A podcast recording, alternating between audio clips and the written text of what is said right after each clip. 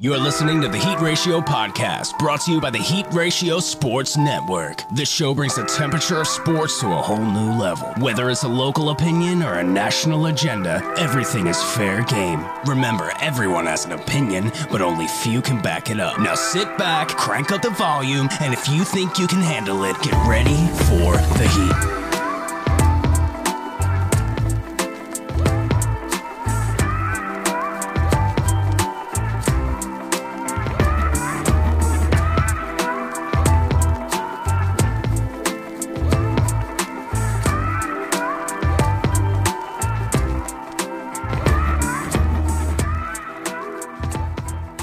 Everybody, Heat Ratio episode 139. Fresh off tons of news in the Philadelphia sports area. Uh, we don't really have to preview the show. We're going to get into a bunch of Eagles talk, obviously. Uh, we're going to get into the Jalen Hurts effect. You see the title. Yeah, the truth hurts. I get it. You know, I'm sure we're going to have some arguments, this and that. Been having them all week, which is great. Uh, talk about the future, which is scary of the Philadelphia Eagles. Talk about Darius Slay. You know, there, there's some, some interesting opinions about Darius Slay. Uh, talk about how this team goes forward from here. Is this the right move? And then we're going to little, little Sixers talk. We talk about, I guess, yeah, my boy Vic, who I've been battling with all week, all week. Right away, Wentz is still the franchise quarterback. Checking in. All right, Vic. Listen, Vic, I will say one thing, Vic. I I don't disagree with you. Okay, again, and and I think every single one of these four guys will have my back when I've consistently said on this show that I never said I was done with Carson Wentz. I specifically said last week I think you need to take a seat. I think you need to take a break. Get it? Maybe it was mental. It's the only way, and I actually think that Carson Wentz should be starting this week okay? Because I think that's the only way uh, that you can get into the, the situation that you're not in right now. And that is, listen, he took a seat, bring him back in, see what he's got. Right. And then if he, if he definitely doesn't have it, well, then you know you just start Jalen for the rest of the year. But listen, man, uh, yeah, look, what I'm a hater. I, I watch how they switch sides. That's the problem, Philadelphia fan base, and that's what I will say. Okay, before I go, I'm going to go to you, Coach Dave, in a minute because I'm going to let you start this off. But here's the thing: if if, if you want to love Carson, that's great. That's fine. I love Carson too. No problem with Carson as a person. Okay, but here's the thing: don't sit for a day and bitch and complain about why Carson's been done wrong and why the franchise has done wrong and why he's hurting and oh, let me rock him like a freaking baby. And then the next day, you say, yeah, you know what? Jalen does deserve to start. That's the good move. Are you kidding me? Dude, do me a favor. Everybody, like, here's the problem. I know people unfollow me because they don't like what I say. I don't care. That's a problem. I don't do things to get likes. I don't do things to get followers. What I do is I give you my opinion, and it doesn't waver. And people like Al, what's up, Al? Second in, people know that who follow me for the last five years. Okay, so I will say that they're the kind of people that piss me off. But I will say again, this is Philadelphia. Okay, and we are the most critical fan base in America. One thing I will say, I want to win. I think every single one of us want to win. So I don't care if it's Jalen Hurts. I don't care if it's Carson Wentz. I don't care who it is. I just want to win. And when do we become so soft as a fan base? Did we sell our souls that much for a Super Bowl? Did we really? Because at the end of the day, it seems like we're not allowed to be critical of anybody. People were so busy backing up Carson, uh, excuse me, backing up Carson Wentz that at the end of the day, they, they didn't even care what was going on. They were so busy backing up Carson Wentz. Listen, I, I like the guy too. Robert checks in. No one switching sides. Carson's a great guy. On the other hand, he can't get out of his own head, and mobility has drastically decreased. This is the problem. Let's be real. The truth hurts, is what I'm saying. And this is a mess, and I hate it. And I hope that we don't have to continually talk about it, but we're going to have to because it's not getting any better. Coach Dave, please help me out here, brother. What do you got to say about this mess and this debacle that we're living in right now? So uh, it's good to see you guys, John and Mike. I hope you don't want to talk much because I have so much to say about this entire situation. You go right um, ahead. Go, go, go. I know where I left off before with you is in telling you that the franchise is in bad shape, right? Um, and they are. And I, I discussed on air, you know this, guys, that I discussed Jeffrey Lurie and Howie Roseman at the top of the heap being the real reason why our franchise is a problem. Um, and to get the Carson Wentz, and and I just had this discussion earlier today. Um, let's let's play a game and, and say that Carson Wentz is. Let's not use his name and say it's player X, okay? And player X is our starting quarterback of whatever franchise it is, and and you just paid him last year. Um, you increased his salary to what it is, one of the highest paid quarterbacks in the league. And that following year, the first draft after that payment, the second round, you draft a quarterback. Okay. Is that a question mark for anybody? And if so, like it is for me, I'm wondering why we did that and not getting this guy more weapons. So my, my point to, and I can continue on that. My point to this is, is people are getting wrapped up with the name Carson Wentz. And for me personally, I don't care who is the quarterback in this scenario. I honestly don't. What I think the the, the organization did was a complete mess up on this whole thing. And Carson, and I said this out loud, and I have no problem saying it again. He's terrible right now. He is absolutely terrible right now. Okay, now let's go to Jalen Hurts. Jalen Hurts second round draft pick of this team, is getting an opportunity to start against one of the toughest defenses in the NFC. Why on God's green earth would you put this kid in to start this game? If and here's my conspiracy theory and uh, assessment of this whole thing is that Doug Pederson is giving a giant fu to leadership and say, "You want him to start? Here you go. I'm going to start her. So now, as a coach, your job as a coach is to put players in positions to be successful. You mean to tell me that Doug Pederson is putting the, the team's best foot forward by starting Jalen Hurts this game against this defense? Why not put him in in the second half? Why not put him in in the third series?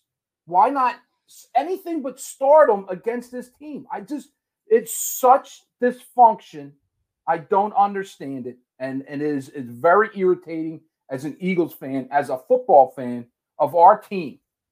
And it goes, guys, if people don't see how many levels this is screwed up and, and get Carson Wentz's name out of their head, it's really has so much more to do than Carson Wentz. I could, Tony, I could go on for more, but I'm I'm dying to hear what you think about my comments and John's and Mike's as well. Yeah, listen, I'm gonna go right to John. I'm gonna save the I'm gonna say Goose for last because I know he's fired up. So, John, as an I always say as an outsider, I know you're still an Eagle fan, but you know, I know I always say that because listen, I mean, you know, I, I know you're an Eagle fan, but at the same time, you're you're a, a PA fan. So, but what do you see here, man? What, what you know, we've been talking about this for weeks, and was this the right move, and what do you see going ahead? I mean, yeah, it's happened in the NFL for decades. All right. There's a quarterback that doesn't perform, gets pulled at halftime. Guy comes in, maybe shows the team a spark. Who do you start next week? Well, it's one thing if it's a small slump. This is a large slump. So, I mean, look, you got to win. Goal is to win ball games, but there is a lot of politics involved here.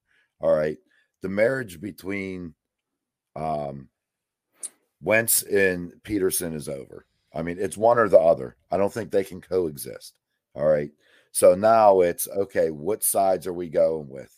You know, who wants Hurts in there? Who wants Wentz in there? Um, look, at, eh, you know, Dave was about the time. Why now? And it gives you the best chance to win. See what the kid got. Um, you know what I mean? Give him a week to prepare for a game as opposed to taking whatever half snaps he did the week before and coming in at halftime when you're already in, I don't want to say like a huge hole, but eh, the team hasn't been performing. The what, what this team is missing and the difference between this team and the Super Bowl, I mean, there's a lot of stuff, but it's very simple swag. The team has no swag. All right.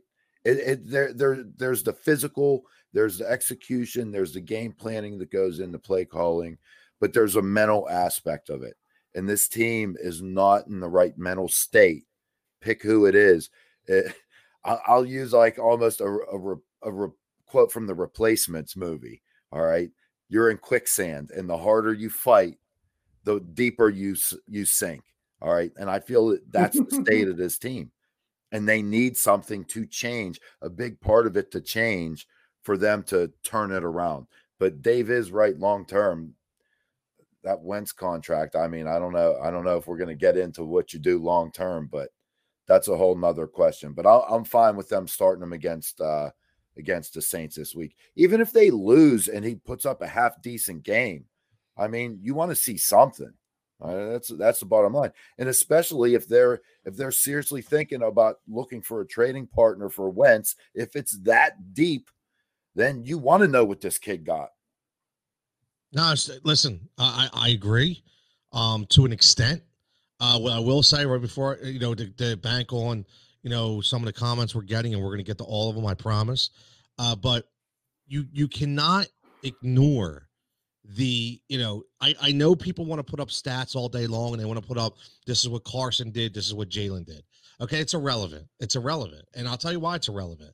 Uh, I don't want to hear about prevent defenses. I don't want to hear about soft coverages. I don't want to hear about when they were up 10. Here's the problem. Once Jalen Hurts entered the game, everybody in Philadelphia started to watch. Everybody on the sideline for the Philadelphia Eagles was rejuvenated. The special teams was rejuvenated. The coaches were rejuvenated. The players were rejuvenated. Every single thing that we talked about for weeks about why they needed a change was exactly what happened. And I don't care about the interception. I don't care. Listen, we could go back and forth all day long. I don't even want to talk about that.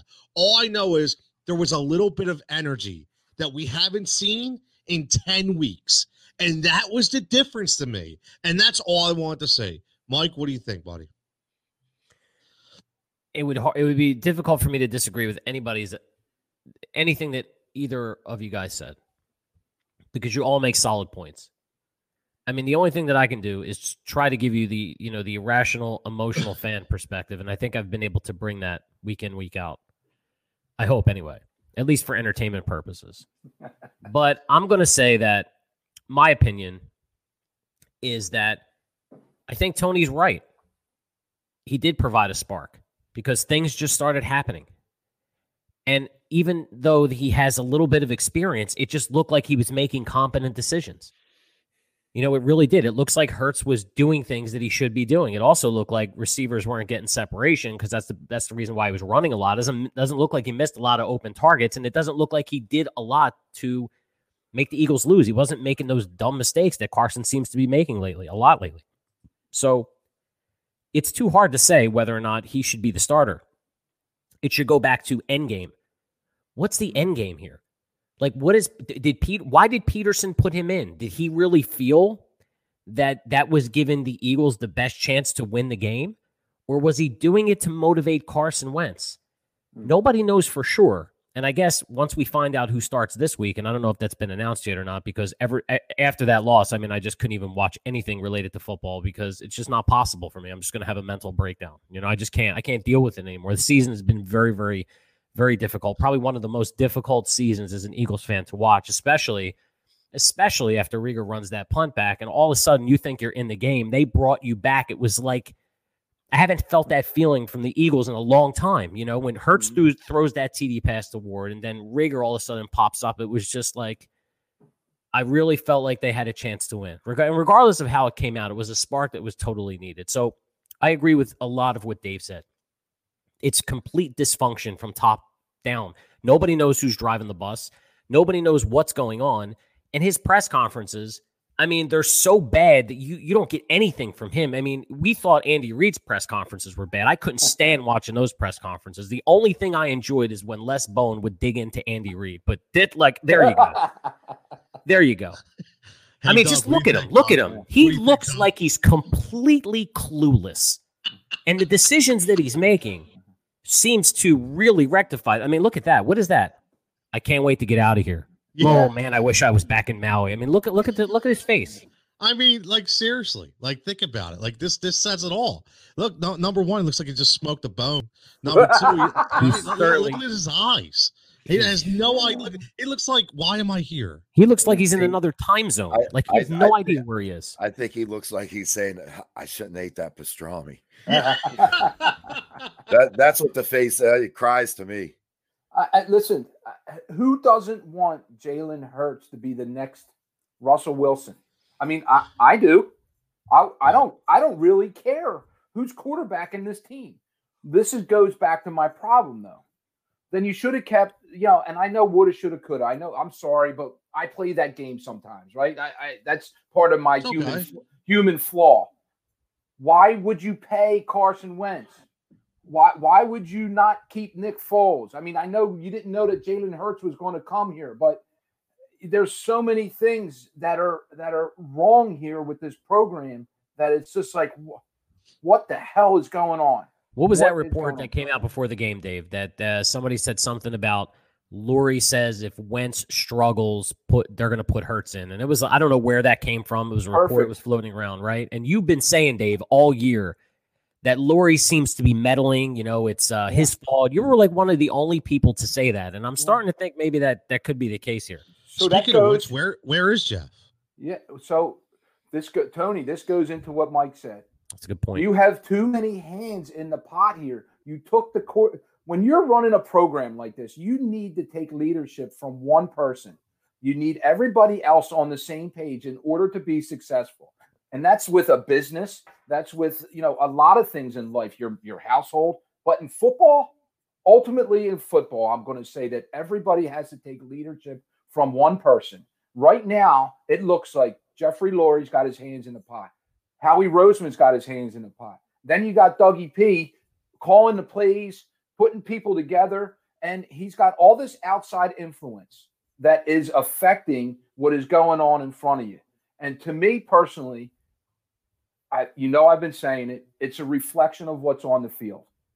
It doesn't work like that. When it's in San Francisco, I'll go back to, uh, to Tony's boy, Shanahan. What he's doing out there with that young quarterback, did everybody get to see Allen and and and Mullens? That's his name, right? Play. Did you see how those quarterbacks moved their feet and they and they did the check downs and they did their progressions and they got rid of the ball quick? That's and they're all on the same page. Everybody certainly, it is certainly on looked like page. Foles. Certainly looked like Foles and Wentz in 17, didn't it? Looks like that whoever was working with the quarterbacks then, and I don't want to go back to the DeFilippo Reich, Reich argument because I know that pisses a lot of people off. But when you want to talk about consistency, what's not there now, that's not there. That is definitely not there. It's, it's- tough, man. It's just a function that is a necessity. I'm sorry, it's not an excuse. It's an absolute fact that you need some sort of consistency from the top down. That's how the program works. That's how successful programs work. That's for sure. And we've talked about that. We've had numerous Yep. conversations about that. When you there's really no bad people, right? Or bad employees. There's just bad leadership. And you know, don't I mean we've how many times we're we going to say the same thing? Every week we say the same thing. All these guys are in the NFL for a reason. Why? Because they're amazing athletes. They were amazing in high school, they were amazing in college. They don't just put bums in the NFL. Okay? So just don't tell me that everybody can't play all of a sudden. And you know what? I'm super super curious and we'll never know. But whatever Aaron Rodgers said when he went up to Wentz after the game, and I know they asked him about it, and he's like, look, you know, some things are just I'm not gonna say. It's just that's Yeah. between me and him you, you almost got to wonder. You think he probably went on to went up to him and said, "Dude, next year, don't worry, you'll be playing somewhere great." These uh, the, the management of this team is this Yes. is it's well known in the league that these guys are a dysfunctional family. You know that's what he said. Yes. Yes, that's Yep. exactly what he said. He Carson Wentz just they- can't forget to play football. Right. He just can't. he was saying, "Yo, yo, they did you dirty, man. They did Mm. you dirty." That's what he's saying. You know, we we, we know that, and you know, you know, my my whole like point about this is I'm I'm kind of like I'm sad, man, because It's terrible. this is right. It, it, it's it's very disheartening. I mean, we, we, we came into this year with you know this is supposed to be our franchise quarterback, and say what you want and, and and say about how I'm a Carson hater and this and that. I'm really not a Carson hater.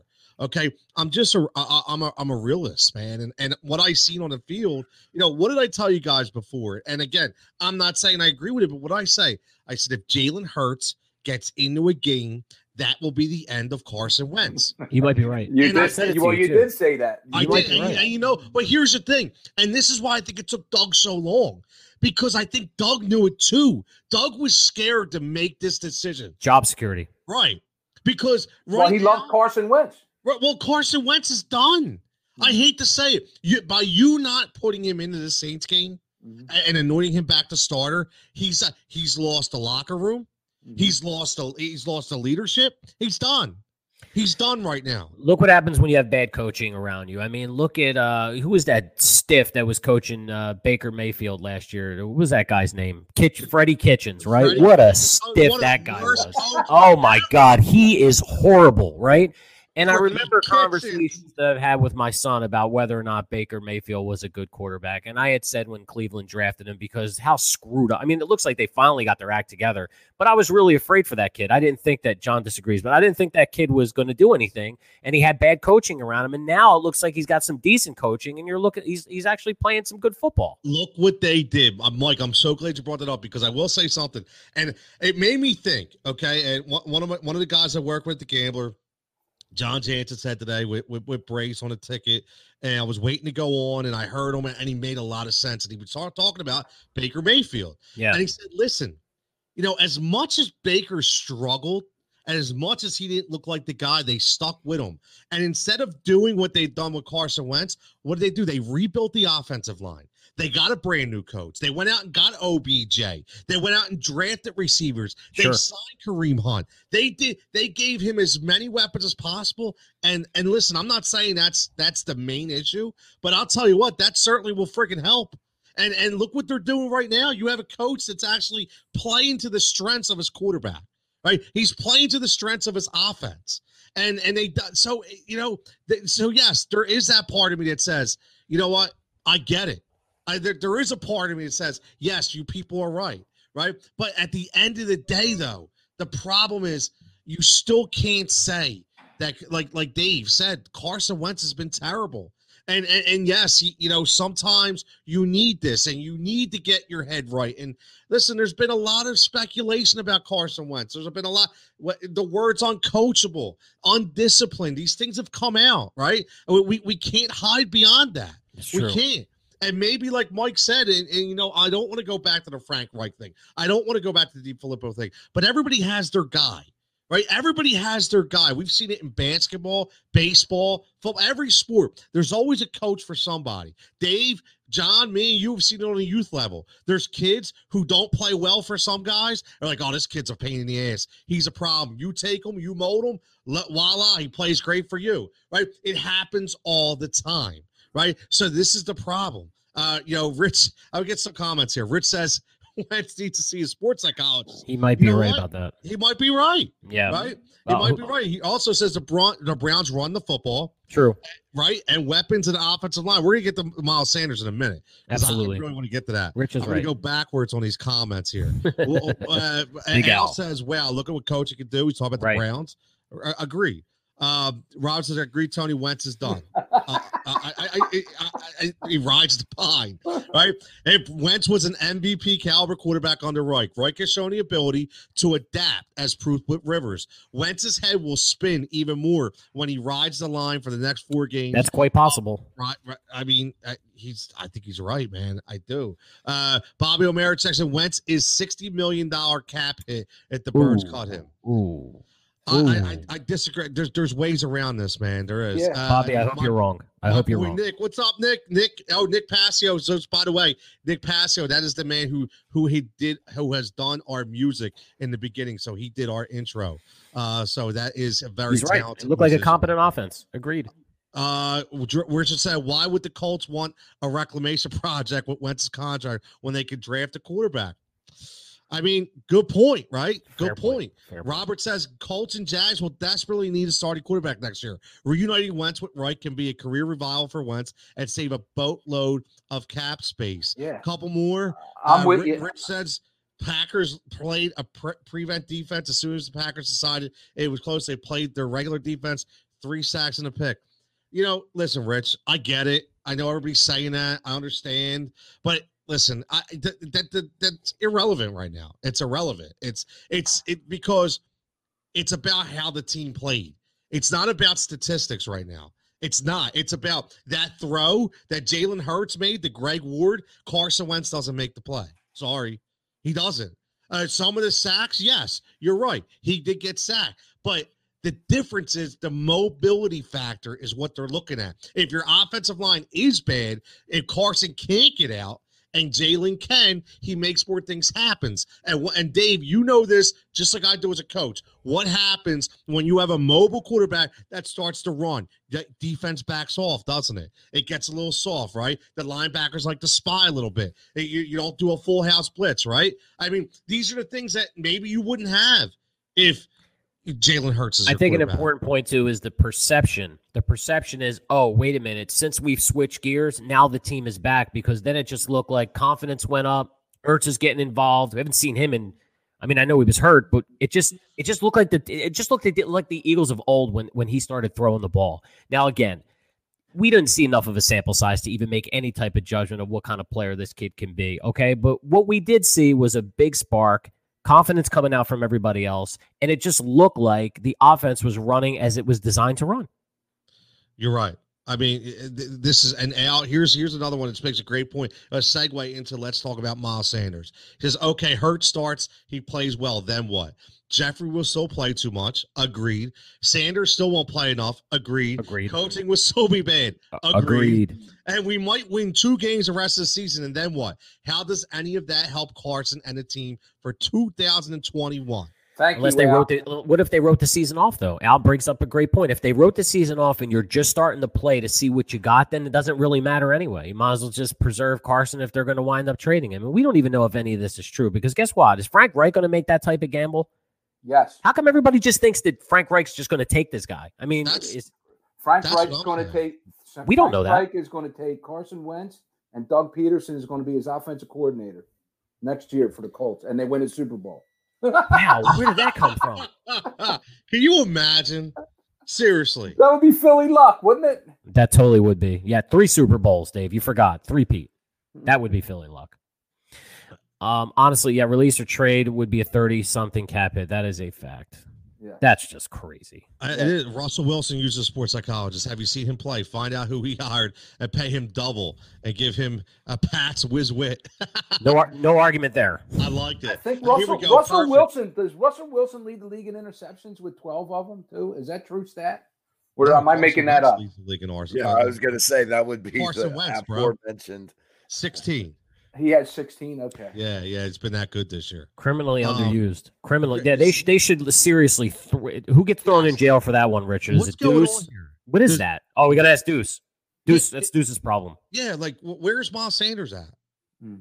I like like what what is the I don't understand. I don't. I, I I'm not getting this. I'm not getting like what did he do? Did Miles Sanders do something? Did Miles say see th- this is this is He's back. He's back with Corey Clement. Right. It's this is typical Eagles bullshit, right? It's all the time with the Eagle. He he said something, right? We're gonna we're gonna find out eventually. Maybe maybe Carson wasn't backed by Miles, or maybe Miles said something, and then all of a sudden they're gonna shame him, and they're not gonna play like that. Like that's great. And right? meanwhile, Like, Jeffrey's running Right. around in the, in the, you know, he's running around. I don't know what he's doing. But he's Yeah. out there, and yeah, Miles Sanders yeah, isn't. Yeah, I, I haven't seen Jeff. Maybe he's with maybe he's with Kraft getting hand jobs. No, talking And- about Jeffrey. and- You know what Jeff- I mean? I don't know what's going on. Alshon, I meant. Robert Talk Kraft, yeah, he's he's over in Jupiter. Yeah. Maybe that's where Lurie is.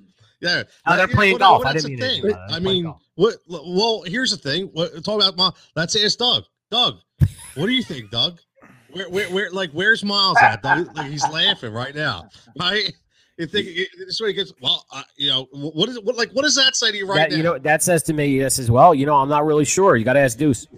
Nah, he, he- he's saying, "Come on, guys, just hug it out." yeah, that- Come You want to hug it out, Like, Les? like, You want to hug it out? yeah, Yeah, exactly. We gave you ice cream at the end of practice. I mean, what else do you Mm. want? I True. listen, man. This is it, it- it's uh, just hurtful. It might. Uh, only thing I got to say with the Miles Hurtful. Sanders, like, how do you? How does he only get targeted once? Like, even if even if the running game's not working, how do you not get the ball in his hands? How do you not at least attempt? I mean, he should be catching four to five balls a Has week. anyone asked him that? I don't watch the press conference. I can't. They're a joke. Has Yeah, anybody you know what, asked that question? Why are you? Why does Miles Sanders have one target? What did he have last year? He had like 60 catches, didn't he? Yes. So how mean, how now all of a sudden? Oh, we're not even going to throw it to our best player. Oh, You have a new offense coordinator. Oh, it's maybe it's Press Taylor. I'm sure he has something. To do Oh with yeah, press. Thank God. yeah. Thank Press God, Taylor. the king of Tulsa. He needs to go back to Tulsa. Steve says I plays don't design. think they'd hire him. Stevie V. creative to get guys Nobody open. would. No crossing patterns. The screen game is discipline. That's a that's a great point. The Yeah, screen point. game Steve brings up. What the hell's happened in the screen game?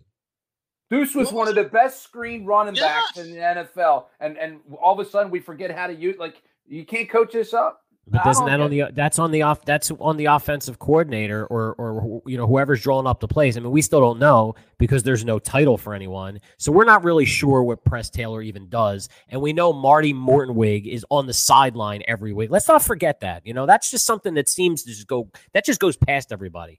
That dope is still involved in the Eagles' offense somehow. Jake Elliott Somehow. should be practicing his kicks on Marty Mornhinweg's balls on the sideline. Whoa, he would miss. yeah, yeah. that was classic.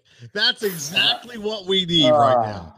I would love. I, I'd actually pay a ticket to, to see that. Oh I bring my, face mask and everything. I, I definitely, I'm Bring in, my man. My sanitizer. Thanks. Every time wanna Jake. Elliott comes up, that's the first vision I'm going to have now, Dave. That's for kicking sure. Marty Morty Wagon in nuts. Oh my But, god! uh, Steve What says her mess. feet hurts to the Wolves this week. I agree. A rookie quarterback against a really good defense with this offensive line and these skill players. Let's ruin two quarterbacks this season. Uh look, Nick says, yeah, but he only kicked one wide left. Oh, man. Yo, finally, Al. Thank you, Al is finally on board. I've been arguing with fans about Doug all year, saying you can't fire him after three playoff appearances, but enough is enough. I'm done. He has to go. He won't be part of the solution and is huge part of the problem. Uh, listen, there's enough said right there. That I, I don't even have to say anything else because it's 100 percent correct. Yeah. Here, here's my opinion about that, Al. I love all his statements. I agree with all of them, but hear me out for a minute, Al. If you get a new GM in here and he wants Doug here, and Doug is allowed to pick his own coworkers, Mhm. would you be okay with that? I mean, that's that's we we're going to get to play the what if game for the rest of the season here. And what if this happens and what if that happens? Because honestly, they don't know and neither are we. Just- I mean, like think about it. this is like you just. I mean, that, so that- many words. So many right words. there. So many words. right? I mean, like this is this is what we get in Philadelphia, right? I mean, this isn't Bill Belichick just not saying a word. This is this guy lit- literally has no idea. Or no do idea. Uh, Dave, do you think that um and, and this goes for anybody, I'm just curious. Do you think that maybe Pederson doesn't have the control that we think he did or did at one point or does at all because I mean, the coaching issue that he had when he selected his coaches to come back and Lurie stepped in and there was some miscommunication there and you know, drafting hurts. Maybe that maybe maybe Pederson just has has his wings clipped, can't do anything. I, I'm with you a hundred percent. possible. You know, you I've said that before. I believe when they when they cut him down and didn't keep those two guys that he played, he was on the podium the day before and said, "These are my guys." The very next day, he got his leg cut out from him, and they took them away. I believe Doug Pederson said right there what he is doing. And in my opinion, there's no way Doug Pederson wanted to draft Jalen Hurts in the second round. I, I just don't. I don't believe it. I, I think Pederson loves Carson Wentz, and that's his guy. And they didn't do anything to support each other. They didn't keep them consistent. Think about what I've been talking about here. They didn't keep it consistent while keeping the same receivers and, and coordinator, right? Coach. You're not helping them out by drafting skilled players. What's that look like to the coach and the quarterback? It's I, I believe that there's too many hands in the pot and they're going all different direction. And Doug really has no control, in my opinion. Just looks. He just looks like a pushover on the field with his players, and I'm sure if he's that way with his players, then management's just doing whatever they want. Howie Roseman's probably like, "No, we're drafting this guy." No, yeah, I appreciate your input, but we're drafting this guy. I mean, it just So- looks like it. I mean, what's he have? One Pro Bowler out of 50 draft picks? Don't get So me let me ask you this though, and and I brought this up before that I said that I think Doug has a barrage of plays just waiting to go for Jalen Hurts, and I'll tell you what, Doug didn't seem like a guy that was a little upset that Jalen was in the game, and and not to mention Mike always talks about how I see things. I'll tell you what, nobody was talking to Carson Wentz, but I'll tell you what, Jalen had. Four coaches around him when Yep. he got off the sideline, right? Yep. Doug Yep. was giddy. Doug was whispering in his ear. There, listen, there's something to be said about this flawed relationship between Doug and, and Carson. And I'll, I'll tell you what, Dave, I disagree. I I think 100% that this was all in for Doug Pederson with Jalen Hurts. I'm telling you, I I I, I honestly think that Doug Pederson. When I don't think it was Doug's idea to sign Carson Wentz. Okay, I obviously right. I think everybody. See, here's the thing: everybody's blaming Howie, but what if it's Doug? What, like, uh, right? What if it's Doug? What if what if Howie? What if Howie isn't the guy? Right? What if Doug? Right? Who knows? What what what if? Uh, right? Think about that. Well, then why did Howie sign him for that much money then? because if they are collaborative, which we, we obviously looks like they're not, but if they are, okay, and all three of them sit down and come to a decision about signing Carson Wentz, and they sign Carson Wentz. But Yeah, but my point is, if Doug is the guy is saying, "I'm not want, don't sign him, don't Who, sign him." think- No, what I'm saying is Doug went in that draft knowing in the back of his head, even though he didn't want to sign Doug, uh, Carson Wentz, he said, "You know what? I'm going to save my ass, and I'm going to I'm going to want to draft somebody right now that that can be the guy." They already they got Nick's gone, right? Nick's gone. That listen, Doug and Nick had a great relationship. Yeah, they I did. know I'm not a Nick, right? I think we all agree with that. I'm not a Nick guy. Okay, but they, they something with them just clicked. Mhm. So that was his guy, not Carson. I don't. Carson was not Doug's guy. Think about it. I mean, it's it's possible. It's possible. I mean, I I- I definitely see what you're I'm saying. looking at I- John shake his head. I don't I don't disagree with that, but you do have to wonder. And I saw some of that giddiness, and I saw some of that football life coming back. And you know, the article that went around about him, all the stuff that people said, some of the players that left the team. I mean, they weren't just talking shit; they were talking. It looks like they were talking the truth. So, I just feel that whatever happened in that locker room and with this team, and whatever's going on behind the scenes, I feel that that has run its course. And for whatever reason of why we got here, no matter who was saying this guy plays, this guy gets drafted, this and that, there just seems to be a rebirth of energy and perception around this this kid. And you're not going to win. You're not going anywhere. Nothing is going to come out of this season. So they might as well start figuring out what they can do to go forward. And I don't I just don't think that Carson Wentz has anything left to provide for the city of Philadelphia. And I think we're all done with him. All the fans are completely done with him. I mean, if he comes back in next week and throws two interceptions, could you imagine what everybody's gonna they're gonna freak out.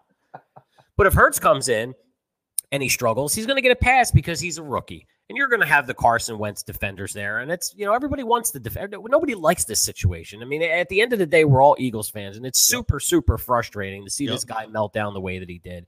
But for sure, Tone, I agree with you. Something is going on behind the scenes that maybe we'll at some point be privy to. I doubt it. I mean, some stuff will trickle in, but something is definitely happening. I think. I just think John, it's over. You shake your head up there. Because John to wants him. John wants him. John wants to. John wants Wentz to replace Roethlisberger. Go ahead, John. You know you do. Not replace, be the heir apparent. The He, heir he will he apparent. will sit behind him, learn how to actually run an offense and play the game the right way because Wentz is Roethlisberger 10 years ago. All right. I don't know. I don't know how Wentz lost it like he did, but I was just crack. I I I couldn't help but crack up when Tony said Doug has a barrage of plays waiting to bust out for Hurts, and all I could think about is so he's been sitting on plays, but he couldn't come up with one freaking play in 13 weeks of football. But he's got this pocketbook of plays for Hurts. Um, that's comical.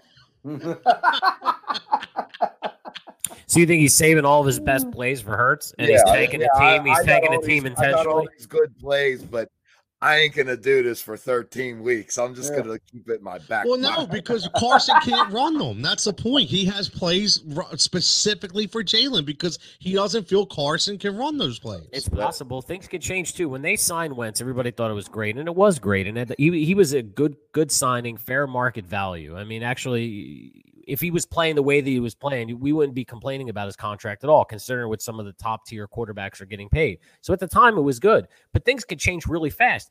All three of them could have been on the same page, talking about Lurie, Roseman, and Pederson, saying, "You know what?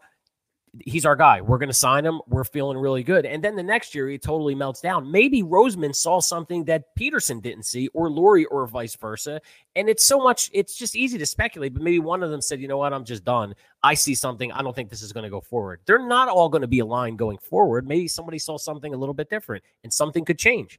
The NFL, right? Not for long. That's the Not acronym? For long. It, Well, could, it could change fast. Look, Not for long. nobody knows who made the call to draft the quarterbacks. Nobody knows who made the call to pay the quarterbacks. All right. And so we don't know who's pulling strings. I mean, we could speculate all day. You don't know who's pulling strings or We don't what know anything. motive they have in That's for sure. That's for sure. Right. That's the only thing that's clear. I That- agree. yeah. It's as clear as mud. I agree. Al says he doesn't trust Doug or Howie to help fix or give Carson or the team what he needs to win anymore. I agree. 100%. Now, Rich checks in. Look at Reeves and Elway. Couldn't stand each other. But Reeves put Elway in the best position to win. Shame on Doug and Carson if they can't respect each other to work together. I agree. Uh, Jamar checks in. And Jamar's a college guy, man. He follows a lot of college sports. So I'll tell you right now, look at this comment. Jalen has done this everywhere. Fans and players love him high character guy and proven winner and amazing teammate. Uh, you know, again, yeah, it, it- this is true. This is what we've heard. All right. All of a sudden now, all of a sudden on, on Twitter, you see the videos, Sports Center's tweeting out the Jalen benching 600 pound videos. And all of a sudden now, all these videos are circulating to Jalen Hurts. Listen, I don't care if he can bench 600 pounds. I just need him to throw a football. Right. So, but at the end of the day, 600 pounds is crazy. it, it- dude, it was nuts. That's just crazy. It was it, it was it was a uh, it was a standing bench press. It was ridiculous. See if check see if, that out. See if Jamar will answer this. Why did he leave Alabama? Uh, well, we'll talk why why, why Jamar answers because I'm sure because I know I Dave's adamant about this. I love it. This is He what had- I love. He He's, had- he's, he's, he's he had baiting the- us. He had the most talent and receivers around him. You know who replaced Jalen Hurts at- at Alabama, right? Tua. Yes, and two Tua. and one. Tua, but you know why? Because Tua could pass. He was a better passer, and he was a better. Jalen was a great teammate and all this other stuff. But who's the best leader on the team? Typically, Usually the quarterback. Uh, exactly right. So Tua steps in, and Jalen wasn't getting playing time, and moved to Oklahoma, and played there. Hey, So listen, listen to me. I'm, I'm, I'm I have nothing against Jalen Hurts. I Well- somebody just mentioned Russell Westbrook there in the last comment. Russell Wilson, that was or Russell uh, uh, Wilson. I, I hope that is true. I hope that to be true. Please don't mistake my words. I want Jalen Hurts to win us 17 Super Bowls. Okay. Okay. So But my, my point to this is we shouldn't have done the other things in place. Or, or uh, you know, what, what happened with Carson and all this other stuff, it, it just doesn't make any sense to me. and it continues to not make any sense to anyone. I mean, if you just Yeah. scroll through Twitter during the game, um, when I actually can read my tweets without being attacked by just about everybody, you can keep bringing it. By the way, because I'm here all day. Wants Bring to attack me on Twitter, Bring it's it. just so funny. All of you guys, just keep bringing it. You're comical. Wait, wait, wait. Here, me wait, let's Mike. Let's sound it for one second, right? Here's the best thing Comical. about Twitter is you know what I mean. You hide behind a keyboard. Stop. You hi- like no clue. Like, like, like, go back to selling GameStop games. Okay, go. You know, honestly, at the end of the day, go back to being being the uh, the the buffer at the car wash. Enjoy enjoy your tweets, and you know, come on, give me. A I. I mean, I don't care because look, it's fu- it's fun to me. And if anybody, like I said, again, disclaimer: if anybody listens to somebody and considers their opinion on people making hundreds of millions of dollars that's named Mikey Googs, you need your head examined. If you if you take anything I say seriously, so attacking me on Twitter isn't going to prove anything. It just proves that you, all you're doing is engaging with a bigger moron than you. That's it. That's all I'm going to say. Moronic. Moronic. Oh, that's great. Yo, all right, Dave. Here you go. Jamar says he was with two instead of leaving. He he he should he stayed and helped. Then went to Oklahoma and did an amazing job improving his passing. College top four team three years, and national champion. Well, he, he wasn't a national champion. I again, I, I the, I'm not a college guy. I, I wasn't sure about that. I don't. I don't. Yeah. I don't think Yeah. he did win a national championship. I don't. I didn't think so either. No, he did not. But you know what? We're gonna we're gonna go up and s- we're just gonna say that he did. Okay. No, we're He's- not. yeah, yeah, we are. But but wait, but what does it even matter? Right? Think about it. Who cares? You're right. Who ca- who cares is right. But, but here's here's the thing. Again, it's just so confusing and it's disappointing because our whole franchise. I, I started a conversation at the very beginning whether Carson Wentz is uh, player X or whatever it is. It- Right. Who cares? It just sucks that our Eagles franchise put us in this situation. All right. So my point and my frustration goes along those lines. We paid this guy this amount of money. How's that going to affect us next year? Or it's going to be a salary cap issue. Can we trade him? Can we get something for him? Can we help? Can we help Hurt Ertz get weapons around him? If that's our guy, let's go with him and let's get him the proper things. That's all. That's Yeah, they that's- should because Alshon Jeffery isn't the proper thing. Okay, and the Swiss cheese offensive line and the constant injuries. Nobody wants to talk about that. And I know they did something in the last couple of years to try to address the injuries by bringing in some of the top medical staff. They did. They're still getting injured, and there's something. There's something's going on there. I mean, if you really look at the data, and I'm super curious about who the most injured team was in the last couple of years. The Eagles have to be right up there. I mean, it's They have crazy. They, They changed their whole medical staff a year ago. Yeah, I know they did. So I know they're trying to do something. It just hasn't worked out. Something isn't working. Right. Well, all I know is at the end of the day, the Hurts era is here.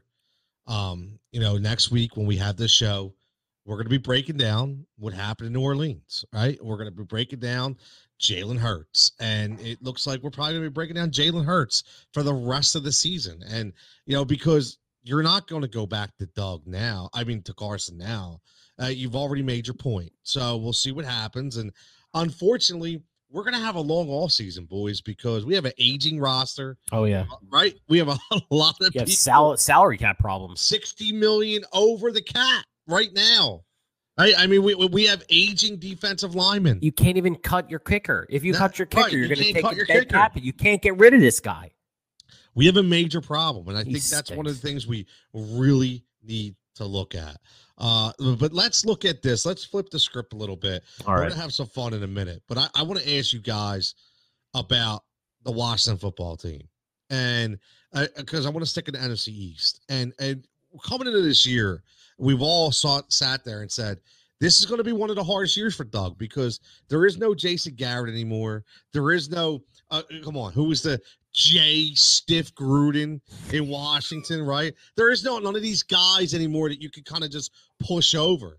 Now, you know, now all of a sudden, now all of a sudden, you're, you, you know, you, you, there is no Pat Shurmur, right? There's no more guy. Now Doug's got a coach because you got guys named McCarthy, whether we like him or not, still has a ring.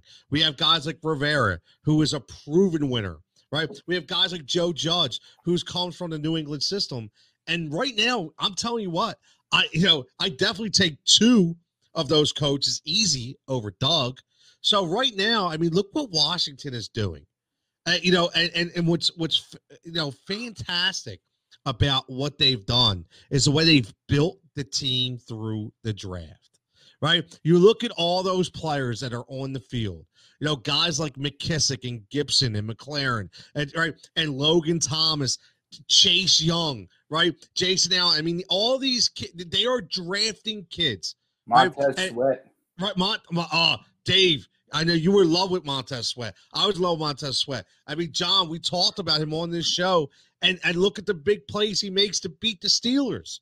Right? I mean, big time plays and big time moments. And and again, this is the problem. We are so guys, we are so far behind. But I need to tip my cap to Rivera because Oh I yeah. can- right. No, just just to see what he went through this year, battling sure. lymphoma Mhm. right? You're getting cancer treatments, going through this whole COVID pandemic, and now he's got his team ready to win the NFC East. One second, to, to, to add to that too. Yes, He went out and got Jack Del Rio, who was a head Love coach in it. this league and is an excellent defensive coordinator. That Love those, Dave. I love him. I love him. All the right No, res- all the right ingredients. Not Built much a- is said a about him. You're right, Dave. That's a great call. Not much is said about him. I mean, I don't. Did you guys see his uh, post game speech? Did you see what he said? I mean, let me quote it. No, yeah. Under- tell us. he he said, making sure everybody understands this more than uh, anything else. This is about who you guys are. We talked about going out today and playing to our ability and being the best team today. It had nothing to do with records. It had nothing to do with who you are. Only on the football field, you guys put it all out there on and played your asses off. He, you got to watch the video. It's he got everybody completely fired up. I mean, that dude didn't quit. Alex Smith, who comes back, I mean, from what can you say about him? He didn't quit. Look how he comes back, and you have two of these guys at the top of the organization because we all know, and Dave just made out that point earlier, that the quarterback is typically the leader, right? He's the guy that's on the field. He's the boots on the ground. When you have a coach and a quarterback that's aligned like that, and everybody sees what these two guys went through, they went through hell in different ways, but they went through hell. They're playing for this team. I mean, they're playing for these guys. It's unbelievable what they're doing. I mean, and you, I think you called it at the beginning of the year about Ron Rivera. I mean, you say whatever you want about this guy. Yeah. Talk about consistency and talking about leading a team of you know 57 millionaires that have uh, had their ass kissed their whole life. That's hard to get everybody aligned on the same page. We've had that discussion several times, you know, and they're all really the best at their they're all the best at their positions. Everybody in the NFL is great. We keep forgetting that. We could say they suck. This guy sucks because he had a bad week. None of them suck. They're all the they're all absolutely unbelievable. And to get this completely moving like a fine tuned machine takes a lot of work. And and these two, Ron Rivera and Alex Smith, are just crushing it. And Del Rio, nobody's talking about him. Yeah, Pretty I- amazing what they're doing. It is. I mean, and again, Jack Del Rio is one of those guys that listen. He had his run at a head coaching job, didn't work, right? But he's always been a defensive mastermind. He just ha- he has been, and and, and you're you're t- you're talking about two. that- Usually, you have one, right? If you look around at all the teams, and you usually have one, but this is like you have like like look at Buffalo for instance. You have Sean McDermott, which I I love, who is a, a, a guy off the Andy Reid tree, right? I get that. But who's his, his defensive coordinator? Leslie Frazier, old school football guy, Yeah. right? This team has two old school football guys. Not many, like not many teams have that. The Del Rio is an old school dude want to rip your head off. Rivera is a bear, an old school Chicago Bears guy, man. Think about that. He's a lineman. He he was in the trenches. He he knows what war's about. And and if you can't respect these two friggin' guys, I mean, it just says a lot about your organization. It's It the Andy does. Reid model. Andy Uh, Reid with Jim Johnson. It's the same model. Yeah, you know It's what? not, You're it's right. Not, it's not surprising that these guys are coming Yes, off right. that and they're just they're just doing what they saw. You're absolutely right. Uh, Andre says we talked about this in previous shows. Doug has been outcoached by elite coaches by simply getting punked with play calling. 100% agree. We knew this was going to happen, right? We talked about it. Rivera is a chess match coach, constantly counter moving until he can go on offense. I'll tell you, man, he, eh, that is absolutely right. I mean, this guy went 15 and 1 with Cam Newton, went to the Super Bowl, right? I mean, you know, it- it- when everybody said there was no talent around, how, Carolina consistently won. How did they win? Not with big money free agents. They won through the draft and, and little little mm-hmm. pieces here or there they put in place, and they won. It was it was scheme, it was culture, it was coaching. And a guy named Luke I- Kuechly. What, what's that? Oh man, And a oh, guy named Luke Kuechly. He's an animal. Wow, Luke Wow. Kuechly. Wow. I eh, eh, I mean, yeah, like, well, you know what? The thing is, too, look at some of the guys on that team. Like, well, you say Luke Kuechly, and you know, look at Greg Olsen, who for, Oh yeah, Greg years, Olsen. right? Eh, right. I mean, th- those they they were synonymous with the the Ron Rivera way, and and and that's exactly what he's going to do. Think about that. I just said Ron Rivera way. Is there a Doug Pederson way? Like at the end, of, like honestly, exactly. That's the problem. Like when I you saw, you know, I see a lot of Rivera. I know he's a Rivera kind of football player. Is there a Doug Pederson kind of football player? Doug Pederson sucked ass as a quarterback. I knew it was coming. I knew it was coming. I saw it coming. Just at the end of the day, Doug Pederson sucked, right? For Green Bay. He was terrible. Terrible. And then he came in here about, oh, he's going to help McNabb along. I'd rather listen. Honestly, I'd rather you take a guy, uh, one of the ten-year-old quarterbacks from a flag football league, to help Donovan McNabb instead of Doug Pederson. Like seriously, at the end of the day, so there is no Doug Pederson mold. That's the problem too. Like there, there's not that guy. And I listen, watch they got a guy. They got that guy. Oakland got that. Well, Oakland, Las Vegas, Vegas got that guy. And Gruden. I mean, these guys. At the end of the day, I'll tell you, man. I, I, I just. It's time for Doug to go. Say what you want. It's time. It's, it's time for Doug to go. It's time. He he's been exposed. Uh, nothing could come of this. Nothing. And it, if if if the words are right that we cannot trade Carson Wentz, you cannot bring Carson and Doug back. It's got to be one or the other. And if you're stuck with Carson, it's got to be Doug that's got to go. The but right, I mean, John, uh, you, you know, am I, am I right here? Hundred percent. I, I mean, I can elaborate, but yeah, you're they cannot coexist. You're stuck with Wentz due to contract, and and just you know what the cap hit would be finding a trading partner, whatever. So yeah, Doug's the odd man out. Sorry, and I'll tell you what, this this year's shot, and no matter what happens, you have an open competition next year at the quarterback position which is uh, probably a 95% chance is what's going to happen. And you hope that one of the two takes over. Nobody here on this podcast is, oh, uh, uh, uh, Wentz or this or, or Hurts or this. No, you want the best quarterback to lead the football team to wins, period. There's nobody going to dispute that. You don't care which guy it is. Just one of you two step up and have have a coach be able to lead and call call a game to be able to make them succeed. Whichever one it is, nobody cares.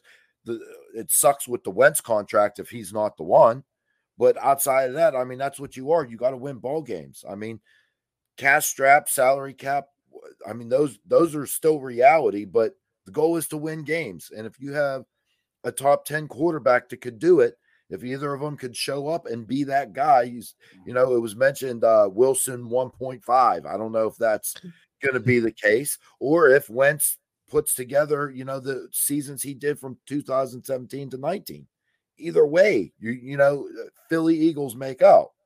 So, yeah, no, you're right, John. It's all we, we want to win, right? And Andre brings good points. It has a coach fallen faster than Pederson after a Super Bowl. Great, that's question. interesting. I wonder how long how long after Gruden won in Tampa Bay, how many years before he was out? Was it yeah, three years? Was it around three or four years? I, I think it was less than three. I do. But but mm-hmm. but here's the thing though, Dave, and here's an interesting point about that is you look at a couple teams.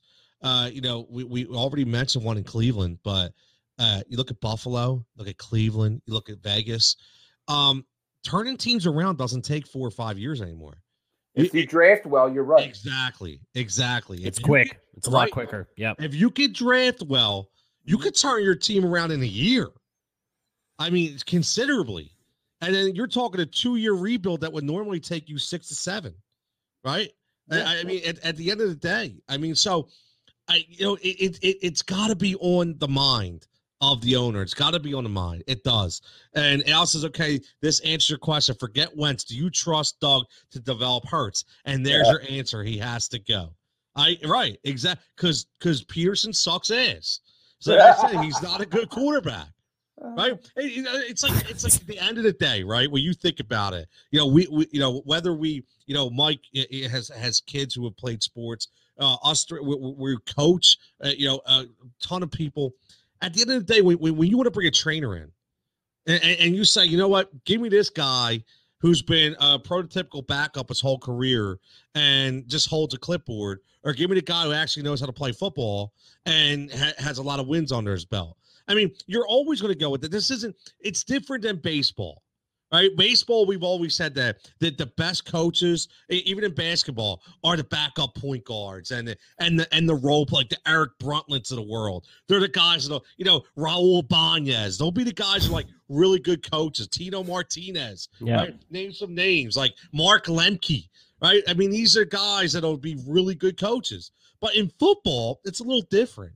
Right. In football, I think it's a little different. If you don't come from the college ranks, you gotta have some credibility behind you, right? Yeah, that's, that's for sure. Right. So well, I mean, eh, you know, go ahead, Dave. I, am gonna. I don't know if I'm gonna defunk your words there or whatever, but Nick, tell me your favorite quarterback in the NFL uh, or coach in the NFL right now. Who's my favorite coach in NFL right yeah, now? Mike yeah. Tomlin.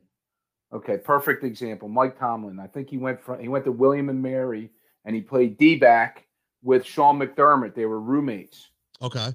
Okay, so he, you know, He's not developing quarterbacks out. okay, so who's developing quarterbacks in Pittsburgh? Who- Well, name me your favorite. Name me your favorite quarterback in the NFL, and who's developing him right now? Whoever My- the my point- coach is, right? My, yeah, but my point to that is, I mean, look at I I- I don't disagree with what you're saying. I understand, but Doug Pederson, whatever you want to say, he has he's he's coached in the league, he's played in the league. I don't know if you know if that's a good argument. I, I just don't know if I agree with that. That's all.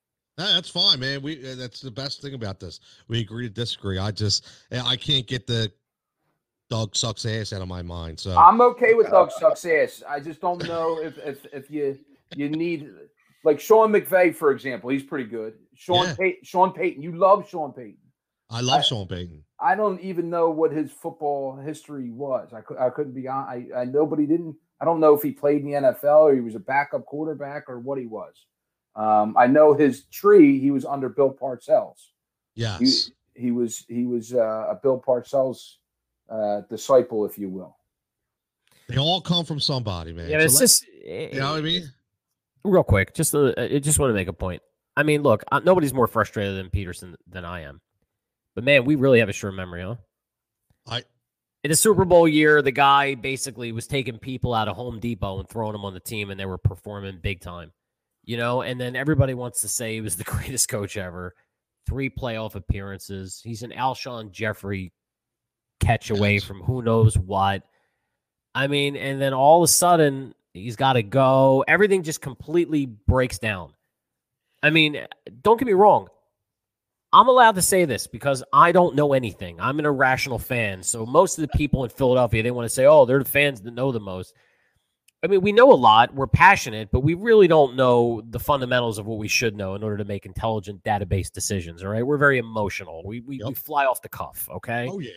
We know our sports, but we fly off the cuff. The, the thing is this there just looks like structural problems inside of that organization because you just can't forget. I mean, this guy's been winning, you know, he, he won the Super Bowl. He did a lot of things right. You know, um, they did a lot of things right.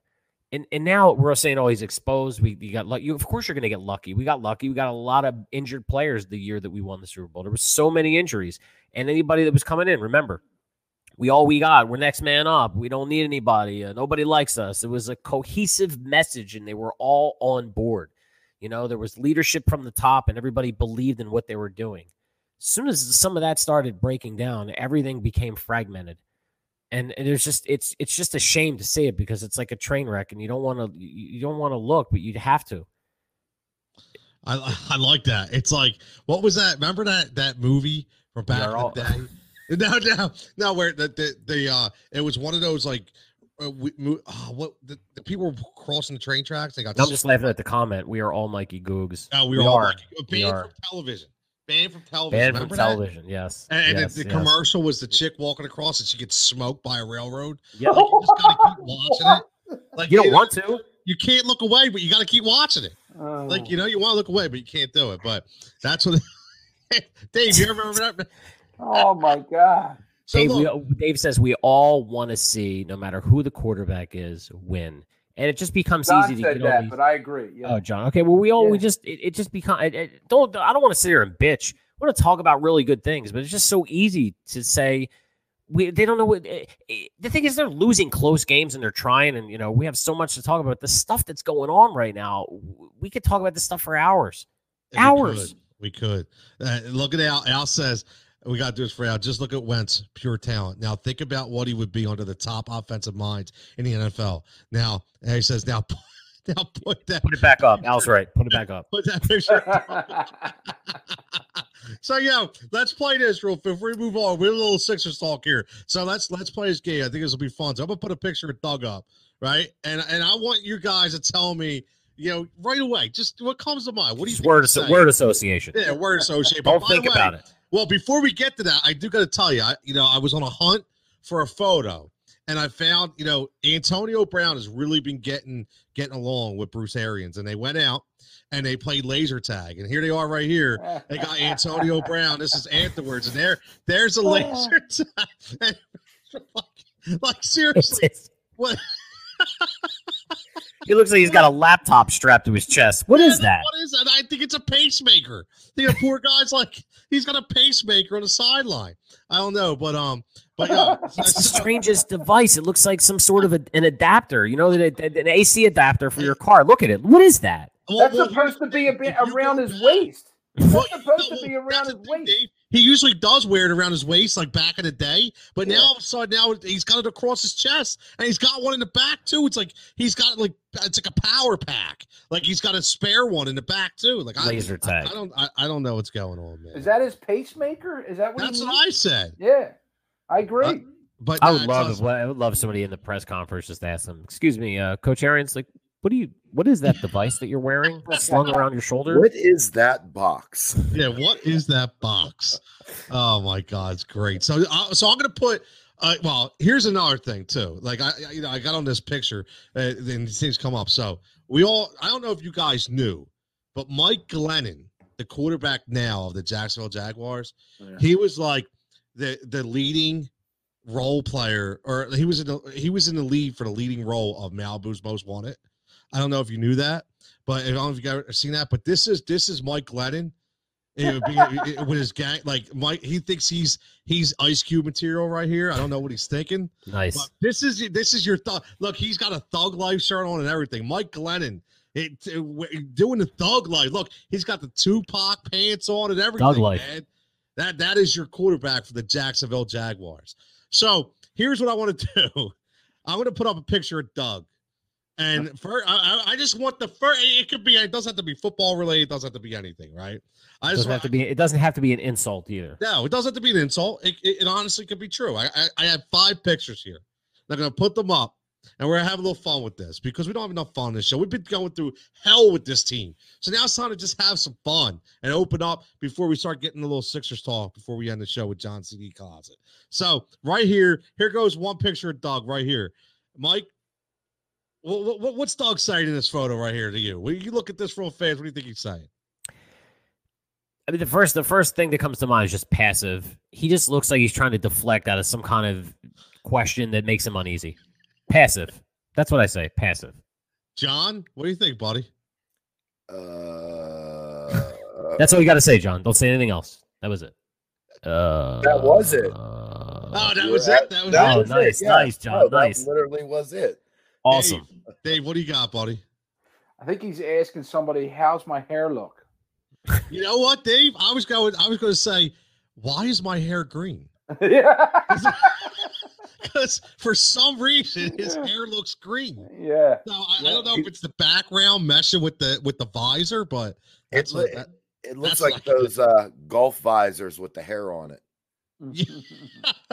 Andre says, "Damn, I didn't get my Krispy Kreme." Next question. Al says, I really don't know how to answer that question. Sorry. Isn't that the truth?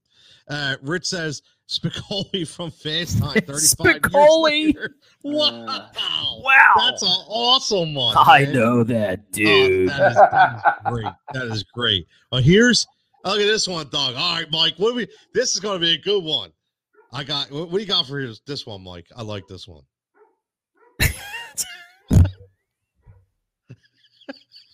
I'm gonna go I, right now. I just can't. I just just pick somebody else because what just came into my mind. I'm not going to say it. This is I'm- not. I'm- A, this isn't a kid show, but I'm just not going to say that. Well, I'm you're, not, I'm you, not. you were thinking along the same line. I'm going to say, yeah, I just knocked the bottom out of that. That's yeah.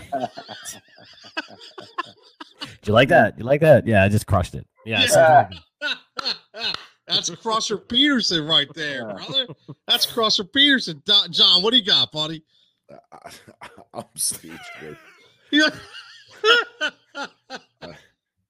I, I, I'll, I'll, I'll just agree with you guys. Dave, what you got, buddy? Did somebody say Jalen Hurts? Oh, look. I like it. I like it. Uh, Jabbar says, I told you he was going to bench him, didn't I? Yeah, yeah, yeah, right. There you go. That's a good one. Uh, Rich is still laughing. That That's a great joke, isn't it? A real knee slapper.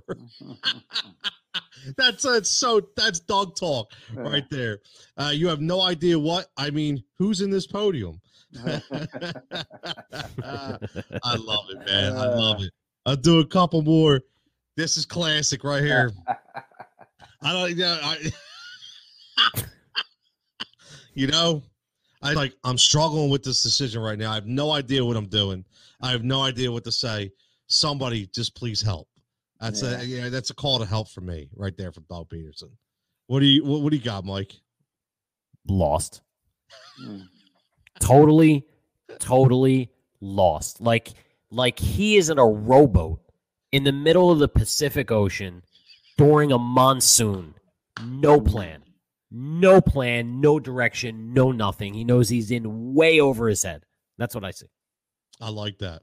I like that. Dave, what do you got, buddy? I, I'm going to go uh, in the direction of Mike and be a little bit sympathetic here. He, he looks, he looks like a lost and beaten human, and and I, and and I, it disappoints me. It's it's disappointing. Like I feel bad for him. Right, that picture right there, staring at him. I feel bad for this dude.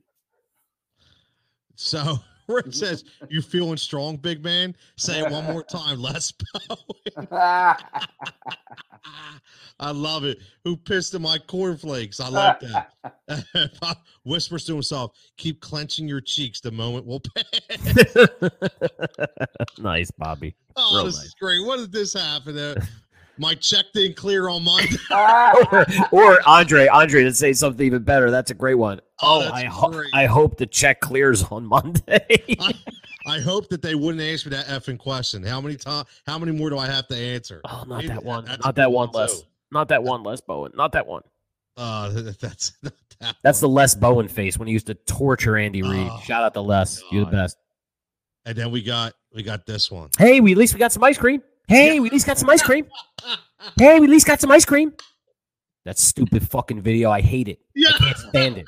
Hey, we at least got some ice cream. with the we gotta get the. Mr. Softy music playing in Yeah, the yeah, background. exactly. Oh my god. Next time, next time, please, Tony. Edit the? Mr. Softy behind Mr. this and just show it every once in a while. hey, at least at least we got some ice cream. That would be like the all-time best drop right there. The Mr. Softy music. What do you got, Dave? God, were- it makes me mad. we were this close. You're, you're, you're right. He, look, look, we were this day, and, and- and again, his arms were that far apart. That's how close he was. right. Right? Oh my God! This is. Let's see what we got. Oh, this is great. This is great. they were who we thought they were. I heard Dennis, little Denny Green reference right there. Right? We let him off the hook. Yeah. He's saying right now. He's just telling everybody. How many times I have to tell you? It's not my call. I have no power. Mm. Um. You gotta ask Deuce. You gotta ask Deuce. You gotta Oh, ask guys, did you see Lizzo's backside? I once had a backside Yeah. this big. Uh, Oh, Toad, hold on, Toad. Toad, listen. Oh, oh got the Mr. Softy going. We at least got some ice cream, guys. You got some ice cream, guys. Rich says, I just want to hug Carson this much. I- I- I- what's coming to my mind is I used to have balls this big, but now they, uh, but now Howie's taking them all back. Oh my God, Yeah. yeah. yeah. Uh, Al says I answered the question. the Only way I can answer it. What else do you want me to say? Uh, four score and seven. Four years score ago. and seven years ago. Oh my god, dude, this is funny. The All right, we got the we got, we got la- last one that we can move on to some Sixers talk. Oh This God, This this is is the stoner one. This is where you just put. You should you should show the picture before when he's cleaning out the bong. oh, this is the best one right there. Ah. I think he I think he just got done auditioning for a part on The Sopranos with Vito after he had some Johnny cakes. Oh my God.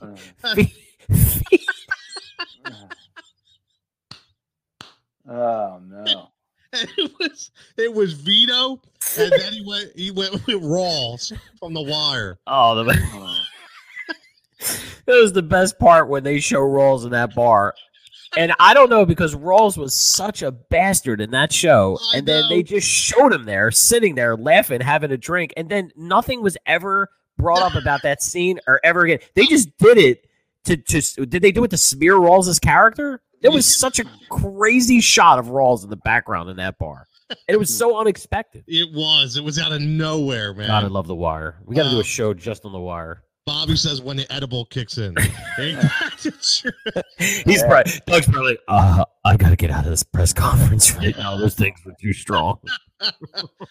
Dave, what you got, buddy? Got anything? Nah, he just totally looks stoned there. Yeah, he does. He really does. He does. He had a bad. he had, actually, I say he had a really good trip. He looks like straight from K and A. Uh, Straight from K and A. Oh yeah, it was dazed and confused. You know, it's, Oh, Spicoli. Whoever said it was, I guess it was Rich that said Spicoli. That's freaking great. Hey, I know that dude. That's exactly what he looks like. oh man, I needed that. That was fun, man. I, I at the expense of Doug. I'm sorry, Doug, but I just I, I had to do it, man. I had to do it. Oh We love you. Doug. So, so Thank we you had enough Super Eagles talk for one night. We talked NFL.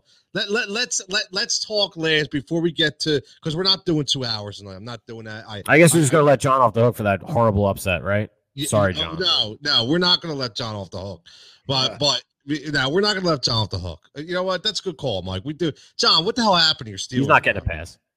Bro, on, what, what? Explain. Come to me, on, John. What the hell happened to the Pittsburgh Steelers?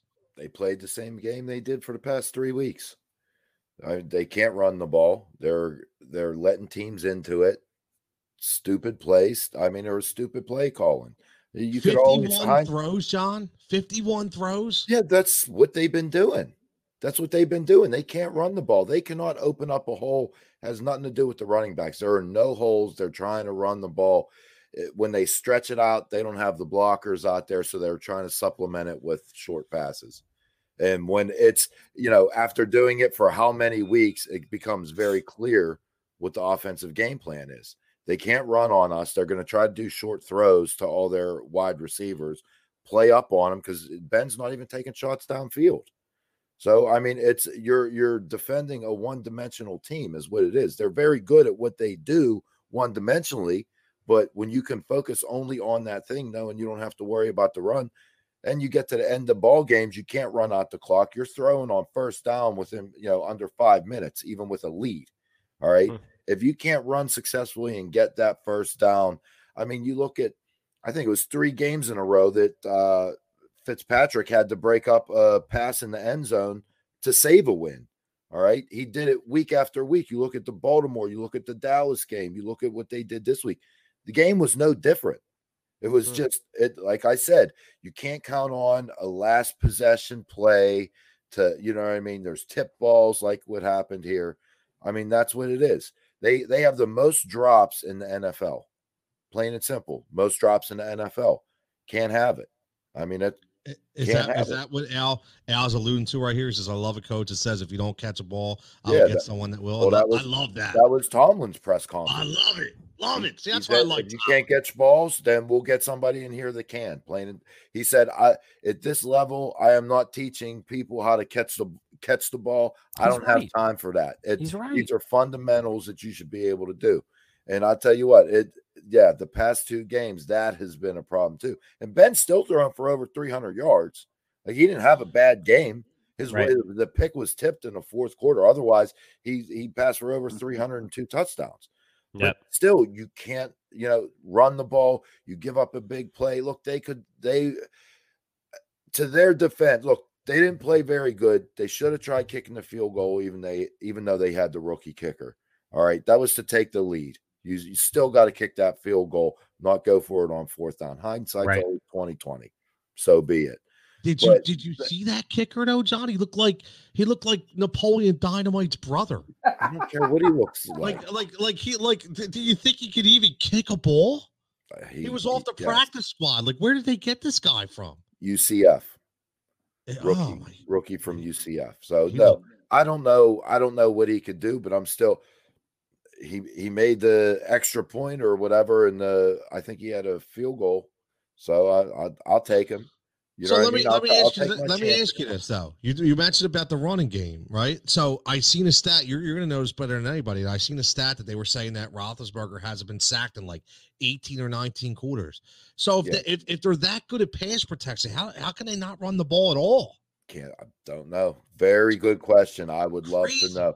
They they cannot get they cannot get force and win the line of scrimmage. Plain and simple. Well, how They many can- how many times do they attempt to rush the football?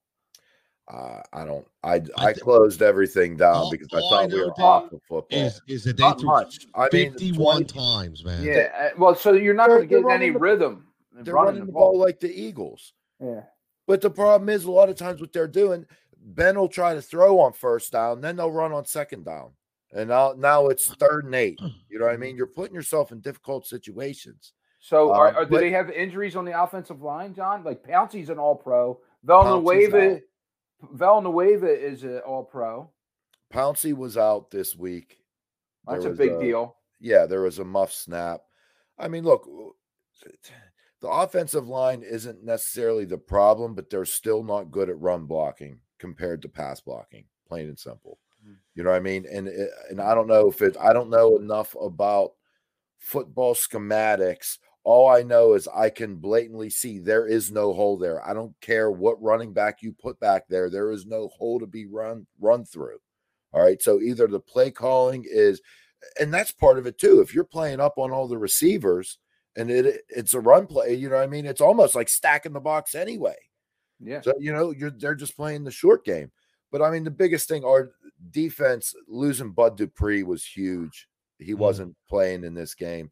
True. Robert Spillane, who took the place of um, Devin Bush, who already tore his ACL, Spillane has been playing amazing for being a guy that you think you're just throwing in there. Um, he's really played some good football. He went down. That was a bigger killer than anything. I mean, just seeing that, but um, and then Hayden went down with a concussion. So Shocker. I'm Another- saying, wait, so so explain another linebacker that they drafted in Pittsburgh, huh? I believe so. Yeah. Oh, I, I don't know 100% Spillane, um, but he was not. Uh, I mean, he he's a bench player. He stepped in, man, for Bush, and I'll tell you what, he's he's been playing really, really good football. I mean, not all pro level, but didn't miss much of a beat. Well, listen, it was bound to happen, right? We they weren't going to go sixteen and zero. We knew that. We knew they, they were going to take a couple lumps. They, they they've been like you said, the last few weeks they've been really on a fine line with win, win, wins or losses. So it's bound to happen. But I'll tell you, man, they, they are one of the most complete teams of football, in my opinion. I, I know they're not number one, uh, you know, but they, let, let me let me ask you this, boys, before we move on to a little Sixers talk, before we get to the music end. You know, I'm not. I'm going to put you on the spot. I'm only asking one team right now. Who's the best team in the NFL? If I had to ask you right now, you know, but no matter what, hands down, who is the best team in the NFL? Coach Dave, who's the number one best team in the NFL? Who you Uh, got? I'd love to be dramatic and pick somebody else, but Kansas City. That's, hey man, I, there's there's no it's a tough argument to have against them, right? Yeah. It really is. I mean they they are a phenomenal football team. They're coached fantastically. Uh, you know they they have tremendous uh, drafts that again guys just produce right, and, and they have endless talent. It seems like it really does. John, who's your number one team? I mean, I I would like to ditto Dave, and that's truly what I believe. But I'm, then I'm going Pittsburgh. Come on, that's Uh, like a uh, uh, loaded question. You know, wrong E- that, even even if I don't believe it, I'm still picking Pittsburgh. Well, I didn't pick the Eagles, John. yeah, The, Eagle, the Eagles aren't 11 and 1 either. yeah, Good exactly. point, Mike. So, um, Mike, who you got, buddy? Who's I- your number one team? I mean, either one of those picks, obviously, right? But I, I think the Saints are just. I want to play the Saints right now. They're the I'm with complete package. The Saints are the best team in the league. I'm with you. I, that's who I'm going with. I mean, I'm even with rolling the Brees hurt. Saints. It's just It- Peyton. it- There's just it- the defense. There's just too much. They got too is. much. They do. They do. Uh, I'm sorry. I mean, they just, you know, you think about what they've been able to accomplish without Drew Brees, without Michael Thomas, uh, until finally just coming back, right? Think about the the the uh, all um, the trade acquisitions. I mean, you you you pick up Kwon Alexander. Are you kidding me? Crazy. I mean, you just pluck him out of San Francisco and you and you pair him with Demario Davis, and you have Cam Jordan on a defensive line. it's almost not fair. right? Lattimore, Jenkins. I mean, the list goes on and on and on. This is a, a tremendously talented team. Uh, you know, and again, Sean Payton who even though I picked Mike Tomlin, Sean Payton's my my my my one A to one B. I love Sean Payton, and, and he will continue to put these guys in the uh, I hate to say it, but best positions to make plays. And you know, you could question some of his antics now and then, but it, it, speaking of which, ever see that guy's workout regimen? Oh, no, is it crazy? It's ridiculous. Really? Uh, yeah, it's it's insane. Like, yeah, he definitely uh, like he he freeze jumps like ten feet in the air. Like it's it's nuts. And he's like he's he's a beast. But, These guys are freaks, man. Yeah, really. Um, Bobby says I got Green Bay and Kansas City as the best. What a Super Bowl matchup that would be. That, that's wow. A, listen, you're right. Green Bay. Everybody told about Aaron Rodgers, right? Oh, he's done. They they they drafted Love. He's looking over. He's got no. With him and LaFleur don't get along. Were we fooled? Right? Aaron Rodgers said, "Yeah, okay." And again, what does Green Bay do? They just win, man. They just win. I, I again, it's when you have a guy, you have that quarterback, man. It's it's really hard to lose. It really is. Um, Brett Rich says Steelers draft almost perfect every year. I will absolutely agree with that. Um, nobody could stop Big Red Al says a Kansas City train. And the Saints don't practice with second third teams. Everyone has a first team mentality, and it starts with real leadership. Great mm-hmm. comment as yep, always. Yep, yep. Love it, Andre. Love it. So Andre and Al, you're gonna like this because we're gonna segue this right into some basketball talk. Got a little preview just for everybody listening out there. We are gonna have an NBA preview show Thursday night. Um, Al and Andre are gonna be joining me live on the stream. We're gonna have a, a, a threesome on. on I, I, shouldn't have said that. A three play. Oh. I'll say, yeah, it's terrible. Um, it's just bad choice of words, man. uh, it really is. So you, you always wanted to be an Oreo. You got your chance Thursday. Oh man, so yeah, I, I just and Dave pours it on thicker. Yeah, exactly, exactly. It's gonna be fun. All right, we're, we, me, Al, and Andre, we, are gonna break down because I tell I tell everybody, man, heat ratio. This is a family, man. We appreciate everybody. So they, these guys have tremendous basketball knowledge, and I'd love to have them on the show. Uh, we're we're gonna break down the Sixers, the NBA, the power rankings, you name it. Uh, a little preview because fellas, we're only a couple weeks away. And speaking of which you know, the rumors continue to go out where I always say there's smoke, there's fire. Uh, no, don't know if it's ever going to happen, but you know, Harden's already said, listen, uh, I'm not showing up. I'm not happy. I want out. Uh, we knew this was going to happen. And a lot of people talk about, you know, can he be a Philadelphia 76er? And, you know, he's talked about being interested in Philadelphia. And listen, let, let's not beat around the bush right now. And, and we've talked about this before. And I think this is a very intriguing scenario.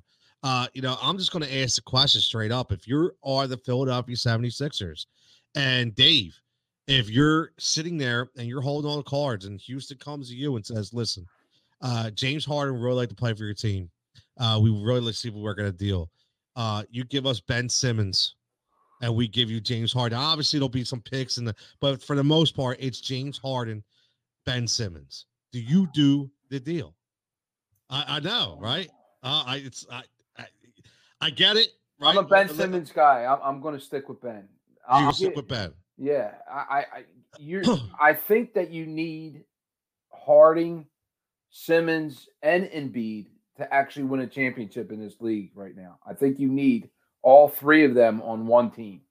Uh, I do not want to give up Ben Simmons. To me, he's too young, and James Harden is 31. I'm getting 31. Um, I, it's just too much, Tony. It's just too much. I'm sorry. I wouldn't do the deal. I like Harden. He scored 50 a game, whatever. Um, and he would be a tremendous ying to Embiid yang, if you will. But, you know, um, I just don't I don't want to give up on Ben Simmons. And I don't think it guarantees us a championship. If you get somehow figure out a way to get me Harden with Simmons and Embiid, I would say we're going to walk down Broad Street with those three on the team. Now, see, I agree with. I like that. I love that scenario. Right. I think we would definitely be in better shape if there was a way to keep Ben right and still get get uh, James Harden. But here's my issue. You know, it, it, even if that was even possible, the only way that happens is if you give them Matisse Thybulle and I refuse. I, I honestly, and people are gonna. I know Al is gonna kill me for this, and so is Andre. But I'll trade Ben in a deal for Harden before I trade Thybulle. Okay, and and uh, listen, it just because of the way the team will be constructed. I have a hard time saying no, whether he's 31 years old, whether we could talk about how he hasn't won the big game yet, he doesn't play deep. We go all around the horn. All I know is he instantly becomes the highest point scorer, uh, the highest point scorer in Philadelphia 76ers history right? Over the last 25 years, nobody has averaged 36 points per game. Nobody, right? So for a team who everybody tells me doesn't have shooters, for a team that everybody tells me can't score, okay, and everybody complains about Ben who doesn't shoot, even though I don't feel he has to shoot, you can instantly eh, take a Ben Simmons out who gives you what, 18 a game, 17 a game? and you insert a guy who gives you 36, who a guy who is your closer now, a guy who does end games. And now your team, in my opinion, is assembled just so like the LA Lakers, where you have Anthony Davis as your big guy and LeBron James as your scorer, and then you put the pieces around them. You can't do that with Ben. You just can't. It's just my opinion. I just think Thybulle to me is you're going to be your defensive stopper. He's your young kid. He's a he was first team all defensive for a reason. The kid is a stud on the defensive side of the ball. I don't give that up.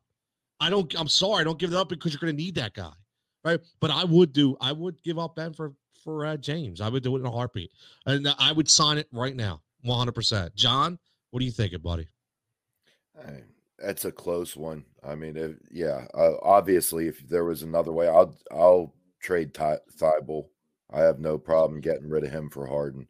If you mean that I could have the those big three, yo, go go take your uh, defensive wizard.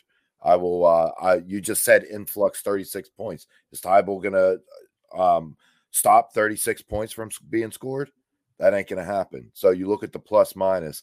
I'll do that in a heartbeat. Take Tobias Harris too in his oh, contract. I'll you know Uber I mean? his ass Pack out there package too. them and, and, and, throw him a, a 2033 first round pick. Yes. Too. You know what I mean? With, with the way these picks are getting thrown yeah. around like crazy. That's a good one. Exactly. 20, 2033. We'll give you a give him four first round picks. Who cares? Yeah, yeah. man. Who cares? 2029, 2030, 2031. Who the hell cares? But I mean, I will say, look, yes, Harden would have would be a great addition. Does he possibly give Philly a better chance at winning this year? Probably, but you know, and it's it's one of them things. You don't want to look long term. You could look too long term and end up like the Bills. You know what I mean, and never win the you know the big one, or you know the Eagles with McNabb. Like it's all well and good that you're fielding these really good teams, but without the championship, it feels empty. You know what I mean?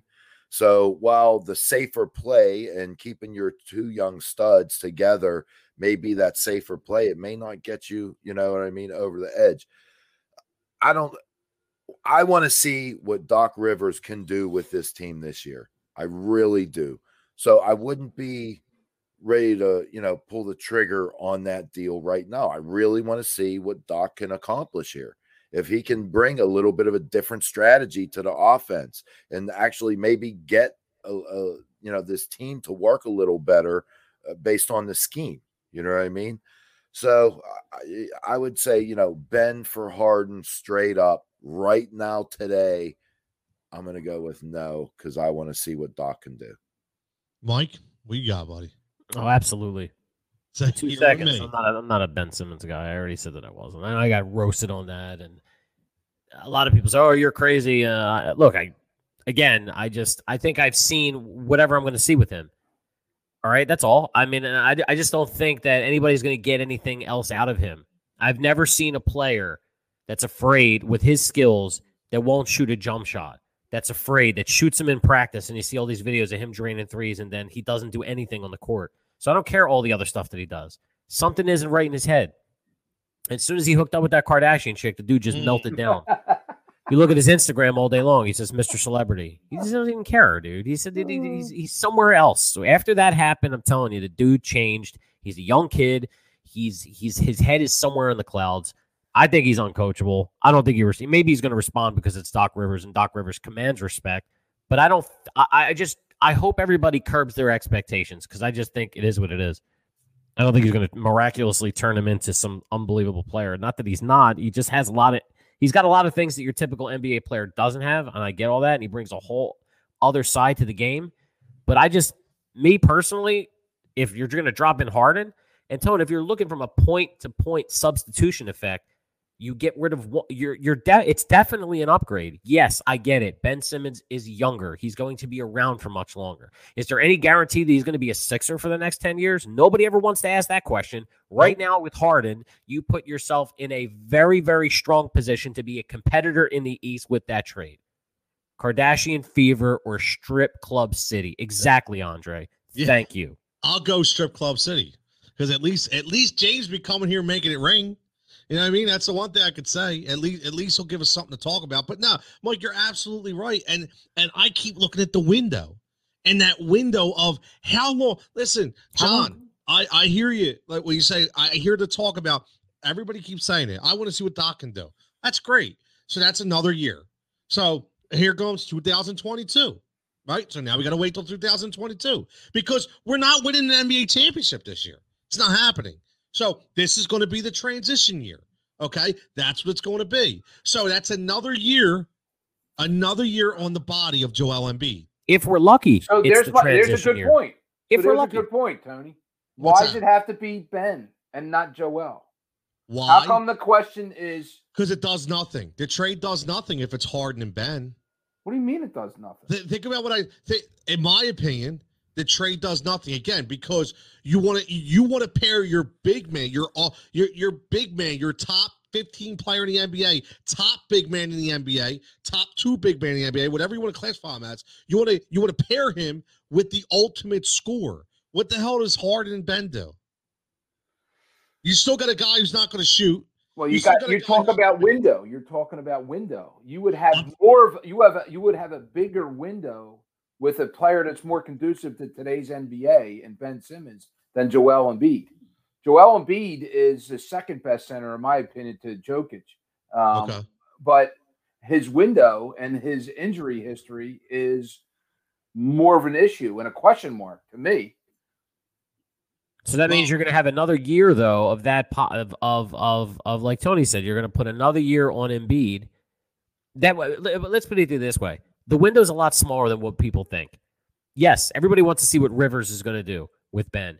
My, in my honest opinion, which doesn't mean much, again, okay, it's a little disclaimer, but my my my honest opinion is that he's not going to revolutionize Ben. Ben is who he is, and for me, it's just this new generation, this new player. The guy doesn't shoot the ball. It doesn't. It's basketball. So Please if you tell have me how that's a rational thought. That if you can't shoot a basketball, you're on. why are you on a basketball team? Maybe am I too old school? uh, he, he's held in pretty high regard for not being able to shoot a basketball in the rest of the league. I mean, he makes all star teams. He, you know, people consider him a top player in the NBA. Um, y- Just here, here's my Just- here's my just point. go. Just Here's go. my here's my point to it. Give them, give them to give Doc Rivers to the All Star break, and then figure out if you want to go get James Harden wherever James Harden is. Harden wants out. He wants. He, he's going to make a decision soon. I, I guess. just- right. I just look at and and I'm looking at Rich's comment and, I- and Al's comment, which is exactly the way I'm thinking. You know, Rich says big man Harden pick and roll would be lethal. Absolutely. Uh, Al says a trade won't work unless it's Ben center and shooter inside out, and that's exactly what I was going to say.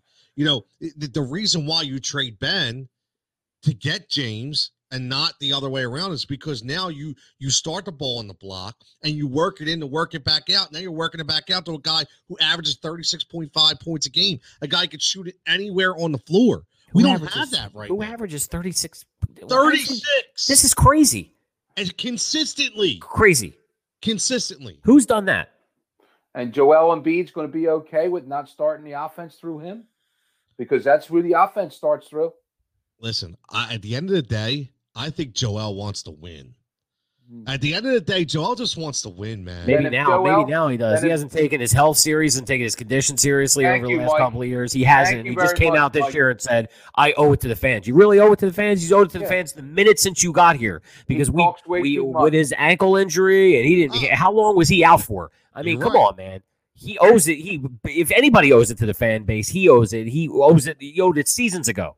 So But you- if there's the thing, if that dude wants to win you a championship, he doesn't need James Harden. He's that dominant. He's that talented. Prove it. Well, right. uh, Listen, uh, you, we we all forget As long as he doesn't play Al Horford. this. Yeah, this is a kid who's had no basketball guidance. Right. This isn't a kid who's been playing basketball since he's been eight years old. This is a, like you know where he grew up. Where did he grow up again? Where where like uh I forget the name. but, uh, Cameroon. Cameroon, yeah, yeah, Cameroon, him and Pascal Siakam, right? So, you know, it, it's listen, I, I I give him a little bit a leeway, right? And I also give the fact that I think this was a very undisciplined team under Brett Brown, and I, I, I right, and I think you will see a little bit of a change with Doc. I think you know when you have a guy. One thing Joel Embiid, I can I, I can say at least from the outside looking in, is he's a very respectful person to you know his elder statesmen, to all other players. Like he, uh, you know, I, I think you know coaches, things of that nature. I think he is that kind of way more than Ben. I, I do. I think that's more than Ben. I, I don't think Ben really respects anybody. To be honest with you, he respects Ben. Of course not. it. Of course not. Right. Ben's a me guy 100% all day, every day. Uh, he, you know, again, it's a reason why I don't like uh, Russell Westbrook, but that's for another show. Uh, but there's a reason why Russell Westbrook has been traded multiple times. When you're that good and you get, remember I said that to you, Dave, the other day we were on the phone. Uh, you know, uh, listen, if you're trade, if you're that good and you get traded that much, you're a problem. Okay, you're a problem. People don't like you. Okay, there's a reason why Duke gave you the middle finger at, at, at the basketball game. Okay, because sir, you are an asshole. Mhm. Okay, Y- Russell Westbrook. I've watched Russell. Listen, like Mike says, I watch little things. Listen, I watched Russell Westbrook when I've sat on courtside at Sixers games. I watched him consistently walk away from team huddles. I watched him consistently throw players out, not talk to anybody, sit by himself, sulk like a little baby. That's Russell Westbrook. Okay, and I, I- again, I think that's why he gets traded all the time.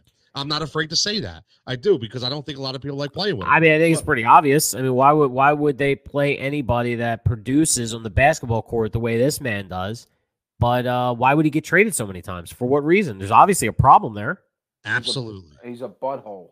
Well, exactly. You you you think Ben Simmons is a me player like Russell, or is, are you comparing Ben Simmons and Russell Westbrook? yeah, I'm saying I'm saying that I'm I'm saying that Ben has a little bit of Ross in him. Mm. And you know, I remember I, I'll go back to, and I I I don't want to call the guy out, but a guy that I you know I worked with before, and when we you know went to LSU and actually went the school with Ben Simmons, and the first thing he told me was, "You ain't gonna like this guy." First thing he said is, "Look, he is not a Philly guy. You guys are not gonna like this guy. He's all about him. He and he is an asshole, sir." That's what he said. This is what, and, again, I, I listen. I don't know. Listen, the guy has no reason to lie to me, right? Right. I, I mean, I'm just saying. I, I, it just, you know, that that could be his mentality. Listen, a lot of people that think I'm an asshole too. That's that's fine. I got the name Jigsaw for a reason. I get it, but I, you know, I just think that there's a reason that when you're a professional athlete, there's a reason why you have to, you know, you you have to get away from that kind of conduct because not only does it not help the team, but it doesn't help yourself because I mean, look, look. You think Ross, Ross? How can Ross be happy? He's flopping around all over the place. He's not going to win, right? You know, mm. you dude, you went to Washington now, bro. Like, I, I understand they got a nice young team, and but you know, like, no matter where you go, you're not going to win, right? And, and, and no contender is traded for Ru- Russell Westbrook. That's what more thing. of an what more of an armpit in the NBA is Washington? You know, I will say this though. Washington has a lot of young pieces. The Wizards are an up and coming team. They really are. Um, they do have listen, man, they, they have some nice young pieces out there. And I I, I think though that listen, I, I, I am intrigued to see what Westbrook and Bradley Beal. Bradley Beal is one of my favorite players in the NBA. I would love to see I, I would I am intrigued to see those two together. Uh, but we'll, we'll just see. Uh, Bradley Beal is going to hate him. well, yeah, well, Uh, Al says that's not true. I gotta, I gotta know what, what, what Al's saying. That's not true. If he's talking about my, my Ben Simmons, uh, Andre says Ben is Hollywood, but so is Clint Richardson, and he won a championship with Doc. There you go. Good point. I mean, uh, there you go, Clint Richardson. Wow. he pulled that one out. Yeah, very. You know, that's on. See, Andre Al, they basketball guys, man. That's why they they got that they got that NBA knowledge. But John, it's about that time. We're gonna get we're gonna get right into this. Um, Let's do it. uh, uh, let- let's just go right right to the CD rack tonight. Uh, we're an hour and forty five minutes. Uh, I, I Goose has got his phone ready. You got the paper down. I think we've already established. Listen, we are going to talk more NBA for everybody listening. NBA preview show, Heat Ratio Sports. Uh, Al and Andre, I'll get with you guys about a time, see what's comfortable with you guys, and, and we'll roll for about an hour. Talk all NBA on Thursday night. So, uh, bust out name, bro. he said Al wants me to bust out a listen. I, you know, again, I'm not a name person. I'm just telling you honestly that I have a guy, and again, this is you got to remember something. Al, this is He the knows kid a who went to school with him. He knows a I guy. got a guy. Yeah, You got I, a I guy. know a guy. I know a guy, and he just he was he was there getting his master's degree at an older age. Put it that way. And I mean, so maybe it's just you know it's the demeanor. Maybe it, you know it's the age factor. I don't know, but I'll tell you what. Some of the stuff that he said, it kind of looks like that, right? Uh, It kind of looks like that to me. Just saying. I'm going by body language, brother. Going by body language. All right, John. Let's go. Let's go. Let's roll this. Um, so Andre's already getting in with a 411. Andre's got 411. Oh, Al says no. I was talking about Andre. Okay. All right. Well, we, we, we- we Al and Andre are going to have some good times on Thursday. That's for damn sure. We got Mike. This is going to be a tough one. All right. See the range again, John. I want to make sure I get this right. One through five, and then one through thirty. That's what I thought. It was 30. All right. So we're going to go, we're going to go 5, 25. Oh, I like that. And if we pull something out, that's it, man. 525. I'm going to play the number, John. That's Dave, an instant winner. Let's go rack two, number one. Dave likes saying rack. I got this one is for Doug Pederson. We're going to go 420. Boom. Wake and bake, doggy. Yeah, we're gonna go Doug Pederson four twenty. All right. Wake and bake. Eh,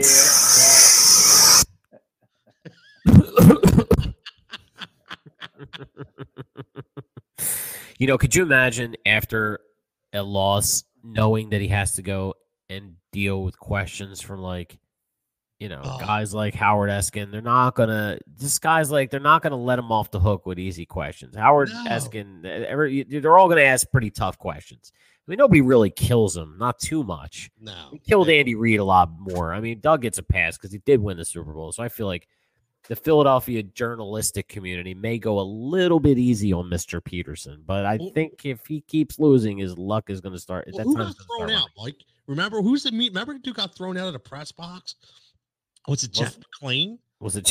or was it Les Bowen? It was. It was either Les Bowen or Jeff McLane. I Somebody forget. got thrown out of the press box. Didn't Yeah, they well, fight let's- each other? Didn't those two go after each other? I- something happened. I remember Les Bowen and Andy Reid really getting into it.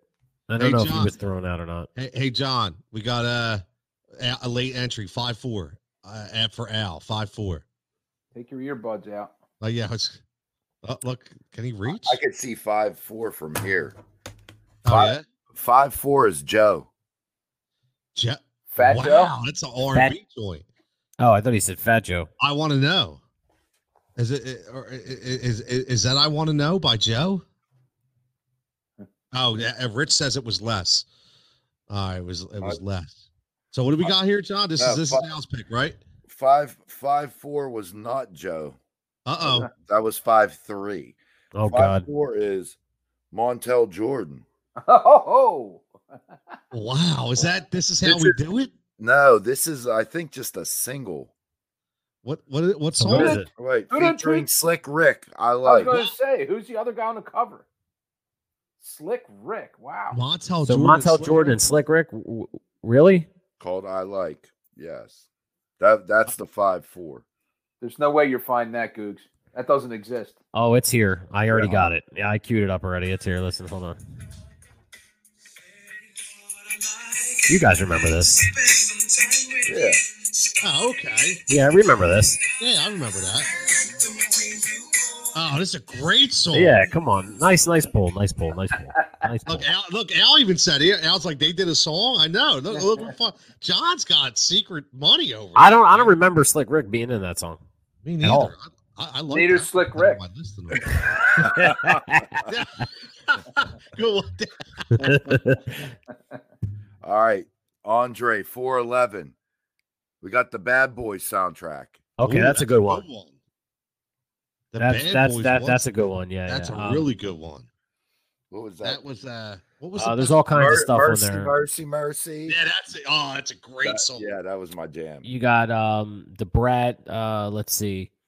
The Brat. Who, Yeah, Inner Circle. You got you got Tupac, Me Against the World, So Hey, Many Ways the with Warren G. I mean, you, you got you got a bunch of stuff in there. That's a- that was a pretty good soundtrack. Great. All those yeah, Bad good. Boys. It was, yeah, it was missed that G Funk stuff. you say Tu- Tupac, Me Against the World? uh, Tupac and uh, yeah, Oh, it's one of my favorite jams. Too. Yeah, John, you had a very interesting uh, group of. Uh, I don't think you struck out yet. You guys Yeah. said you guys said Tupac, so that was uh, Machiavelli. yep. That's oh, that, that, that, Mike. What number is that? Like, That, Oh, wait, that was five twenty five. yeah, that's you, Mike. Is Pac alive? Is he? You- remember that was like uh, he came back as Machiavelli, man. He- oh, great song. That's my poll. Now, now, now we're Nice. gonna we're gonna get a little strange a little bit. Uh oh. Oh, here it comes. So Dave with two one, we got some Rob Zombie. Yeah. Whoa. Nice. Rob This was this was the double disc. Yeah, I think Give me this some. is Give me Rob- something on there. This is this is I think yeah, present and future. This was like a greatest hits. I Uh, can't. I can't name one Rob Zombie song. I, I see. Uh, Hill Hell Hellbilly Deluxe. Hellbilly. What? Hellbilly. Uh, Rob Zombie. Oh, that's the jam. There you go. Yeah. Rob Zombie. Wow. Didn't, didn't Rob Zombie make a Halloween movie or something? Yeah. Yeah. House of a Thousand Corpses. Yep. He made a couple. Shut- He he did the. He was involved in the 2007 nine Halloween remakes. He made Yeah. he remade the movie Halloween. Yeah. Yeah. Okay, that's what I thought. Okay. John said that was the jam. Yeah, nice. That was the jam. John, I think that is the first rock heavy metal track that you have picked up. It's been all rap and all R and B so far. So let's see what else we can add to this eclectic mix. Well, this is this is gonna give you a nice blend of them both. So Tony, 420, Doug P. Judgment Night soundtrack. Oh, that's that's that's Doug Pederson's truth right there. Judgment Night. Oh, dude, Judgment I- Night I can't soundtrack. even- I I can't. think it has Ice see T on it, does it? Helmet with House of Pain. oh, helmet. Oh my god. you got Disorder, Slayer and Ice T, um, Cypress Tor- Hill and Sonic Youth. Living Ooh. Color and Run DMC. Living Onyx. Color. Pearl Jam and Cypress Hill.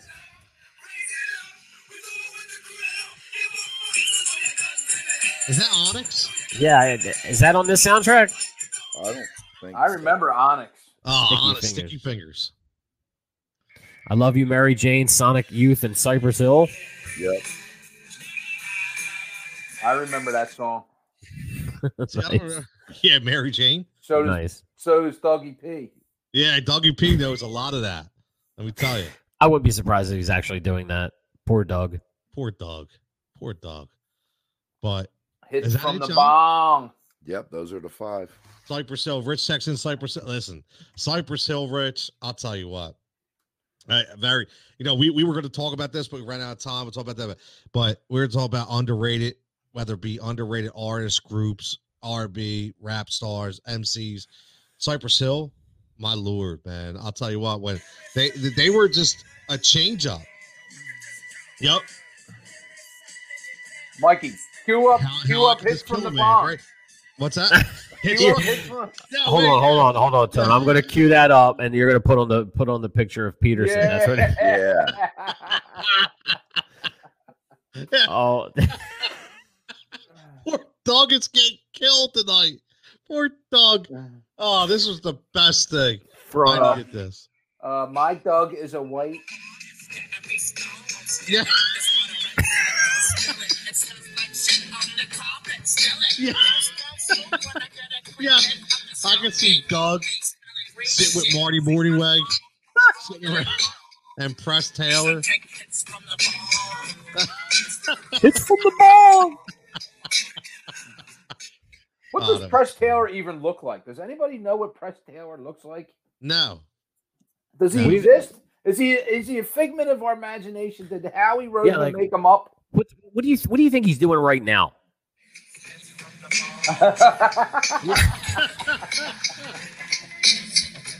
You got to start off next week's show with a picture of Pederson in this.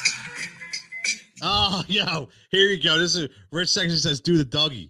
Oh yeah, do the doggy. I remember Do the doggy. Do the doggy. Do the yes. doggy. Uh, Andre says, "I'll be impressed. Anyone could name three cities in Arkansas without using Little Rock." Got to ask Doug this at a press conference. Well, you know, uh, thank you, Andre, for the question, but we're gonna have to we're gonna have to get Deuce involved. Uh, he Yeah. run. He's usually involved. He usually takes care of that department, so we'll we'll talk to Deuce on that one. Bobby O'Mara says Weezer is underrated. I loved Weezer. Oh yeah, Weezer, great group, man. are, are they Great. still active? I think they're- they are. yeah. Weezer, Wow. Weezer. Uh, uh, that, hey, that was uh, that that alternative scene was in, uh, so underrated.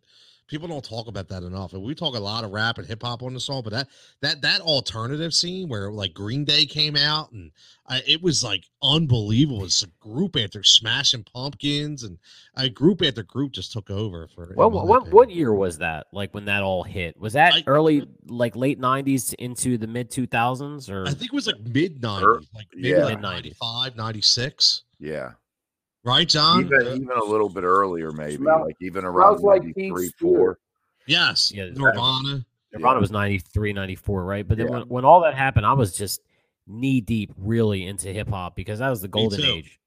Me too. Like I didn't, I missed all of that genre, all of it. I didn't Well- I didn't listen to most of Well, it. that that was the issue. The hip hop was so good that we didn't really want to listen to anything else, you know. And when somebody did, it was like, wait, what is that? Like, you, no, I'm listening to Woo Wear, bro.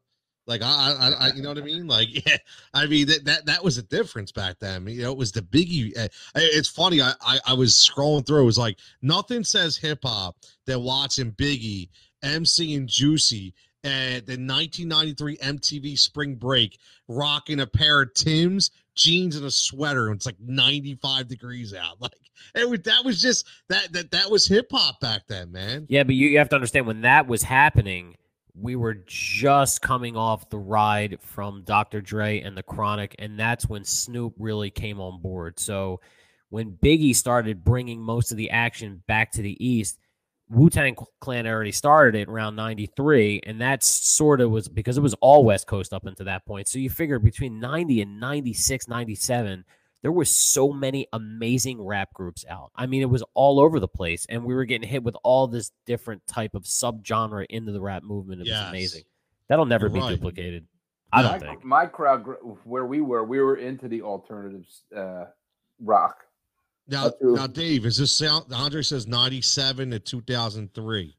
Uh, and Bobby says 90 to 2002. That sound that, that they sound about right. I think Yeah. that's kind of High point for '98, but definitely started like smell. I remember distinctly when Nirvana came out with "Smells Like Teen Spirit," and that seemed to be like Pearl Jam and uh, you know all those groups like that. Uh, Chili Peppers yeah. really it's another one, started. Anthony Kiedis. uh, it really started to hit the mainstream. And and for me, we listened to rap, but not as hardcore as you guys did. And uh, our group was into alternative. And uh, Right. That's because you were Fox Chase, so you were closer to the suburbs. I was, I was, I was a hood. I was all straight hood, bro. Yeah. I, I- S- I grew same. up in the hood. Same. Yeah, me and Mike were from the ghetto, man. We, we, we, we. That's what we lived on. There wasn't anything else. I mean, you didn't even have a choice. Nah, it was, it was, it was getting high, getting smashed. you know, and listening to rap. I mean, that's what we did. You know, I, I remember, I remember writing, making mixtapes all day long with the with the dual cassette deck. Like that's all I did. I just want to make mixtapes. It was Some it was- amazing music came out of that, that out of that genre, and you're right. There was no internet. I mean, you just had Mm. tapes and you had dubs, and that was it. You know, and if you had vinyl, you were really lucky. You were really in a good position because you would get all the tracks before they even hit some of the airwaves. So that was it, man. There was, this was before everybody was online. You know, and if you if if music made it around before there was an internet, you know it was good. It says what Andre says. What people don't understand was Nas was 91, 92 with Illmatic before Biggie dropped Empire. I think Illmatic was 93, 94, Andre. You might want to check that. 91, 92 was pretty much, that was at the end of 100 Miles and Running was the big thing with NWA, and that's when Dre dropped The Chronic. And 91 also was the third album, I think, that NWA made after Straight Out of, maybe after 100 Miles and Running, and then it went straight to, I think Dre Chronic was end of 92, beginning of 93, and that, that's when NWA completely fell apart. He might be right. I thought that 93, 94 was Nas. And I thought right around that, 95, 96 was when all the Southern stuff started, when Outkast dropped, um, Yep. and that that whole genre started. But you got to check the check the math on that, sir. I, I might be wrong. that whole genre, like you said, with the OutKast, was that the you know remember that opened up that whole the dirty South, man. That you know what I mean with Master P, Juvenile. I mean these they were coming out. They were like what, like you know, It's a whole like other style of music. Daddy, Yeah. Trina. Like you, I mean, that, that was some off the chain shit right there, man. Yep. Yep. Yeah. And then I think um w- w- do you do you guys know who has the most rap albums? Who who What do you made the most? Who like MC on- Yeah, what art what artist has the most rap albums? MC Hammer. Uh, what artist has the most rap albums? Yeah, this is not something. Now, I, I came across this not too long ago. So I want to say not too long ago, and within the last couple of years when I read this. So I don't know how. I, I think it still holds water because I don't see anybody cranking out albums the way this guy used to crank them out. And Uh, it, he, I was not a fan of him.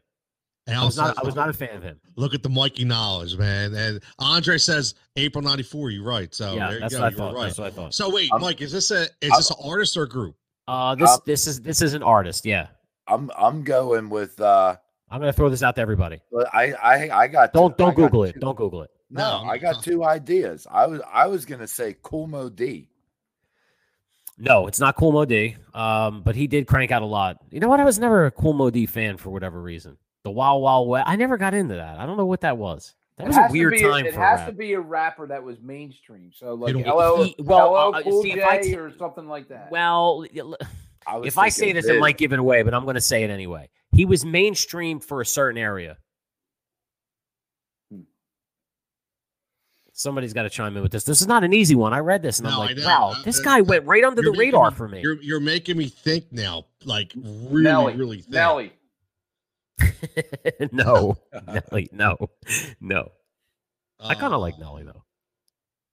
Man, um, You want me to give you? You want you want me to sort of nudge you in the right direction? Because I think if I do, you might you might get it. no, I don't because you know what it is. It's one of those quite because you put it out there like it's a hard one. My mind's going like, all right, dude, it, it ain't this guy, it ain't this, but It's not somebody you would think because when I saw it, I'm like, really? I don't. I was just wasn't into him. It's some stuff, but maybe towards the end of I don't know. I don't think he's making music anymore. He might be. Who knows? Ghostface, No, no, no, no. Well, he's what definitely one of my favorites. he was dropping Iron- albums like crazy. He was like crazy, especially like later in his career. He dropped a lot of stuff that I had not listened to, and I recently dug in on Spotify, and his older stuff was better. Yeah, Ghost dropped a lot. Um, you know what? My last guess, I'll, I'll I'll say, I I I originally want to say Eminem, but then he he he left the game for a while. Yes, Uh, he's got a lot though. He's got a lot because he dropped a new one. So I don't know does. where this stands, but I'm just gonna say West Coast. Ice Cube. Give you- Nope. Snoop. Nope. You're not gonna get it. West Coast. West Coast. It ain't, and it's not, it's not Cube. It's not Dre. This guy's a legend on the West Coast. yeah, I know. Too Listen- short? Yes. I, I, I thought so. Okay. Yes. Too I short. about Too Short, man. Yeah, Too and it's Short was something- the truth back in the day. It's something crazy, like 15 or something. Nuts. Really? You got to look it up. Yeah. 12 or 15 albums. Just cranking them out. I'm There glad was- I got two. Play his short. basketball. short. Play, play basketball one. Wasn't it? Isn't that too short? Yeah, yeah. was- The one with, I wish blow, it the, was whi- blow the whistle. taller. I wish Yeah, it was ex- a little bit taller. No, no, no. That's Skee-Lo. no. That's Skee-Lo. Oh, my bad. my bad. Uh, That sorry, is John. Skee-Lo. I'm Bro, sorry, look at John. These love names we're getting song. though. Like, I, like we got Jay Z, DMX, E-40. Blow the whistle. Yeah, Too Short was straight up. Too He was, Short was he was he was hardcore. He was gangster rap. yeah, he was no no joke, man. No, no, he But I wasn't. never, I never really got into him. I don't know why. Maybe some of the stuff that he did later on in his career I dug, but I didn't really. I wasn't like a fan of his. He's got so much music on Spotify. It's crazy. It, is. It's it's ridiculous. It is. I, I I like I said every night I mellow out. I just I just watch so much and listen to so much. I love like I I, I will end, but I watched a um anybody checks it out. I'm a big Chris Brown fan, and you know it's a shame he was a wife beater, but at the end of the day, he was He made a lot of music. unbelievably talented. Yeah. and he does a medley. Like I, I like I like doing it. I like searching the medleys, and he does a medley. I think it was from like the 2012 Soul Train Awards. Right. And I'll tell you what, man, it was for eight minutes, and he hit like every song from the beginning to the end. It, it was fantastic, and it just shows you how deeply talented that dude is. Yeah. Yeah, Um, for sure. you Wow, know two I mean? hours. Oh crazy, goodness. crazy. Uh, but let's Lot of- end with that. We went two, two hours and five minutes, man. We, I, I, I, I think we could actually have a show of just music. We like probably we could should. talk music. I, I, we've really got to think about adding that because, um, I, I- a lot of people like music. It would be fantastic. we should. Maybe, maybe we'll maybe we'll do something where we do some music and we get some. Uh, you know, I, I work with a guy who has a lot of up and coming new artists and on labels. Like get them in, see what their music's like, and kind of you know see who they that. idolize and stuff like that. You know yeah. what I mean? And we still have to get Scott Storch in. Scott, Sto- yeah, he's he's the yeah. We got. I, I want to see John question Storch about some of his wild and crazy parties in Beverly Hills. That's for sure. I'll, I'll tell you what, I was working hard trying to get B West on the show tonight. I, I actually, I actually got a message back from him. It's was trying hard because he, you know, I told him, yeah, we legitimately talked about you saying cars can't read a defense and this and that. I'd love to get you on the show because he was going back and forth with people all day long on Twitter. So I was like, man, but it just, it just didn't happen. So That's maybe, okay. Hey, whatever, I'll keep man. my should, fingers crossed, man. Maybe one day. But uh, sure. but listen, as always, man, thanks for everybody checking in. Uh, Heat Ratio episode 139. Fantastic show as always. We went all over the map like we always do.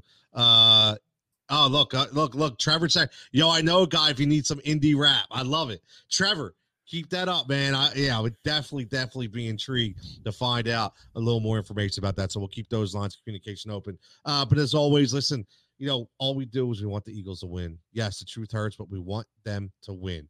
At the end of the day, uh, for Coach Dave Dixon, Pittsburgh John Coker, Mikey Googs, Tony Jigsaw Cotillo, uh, join us tomorrow night.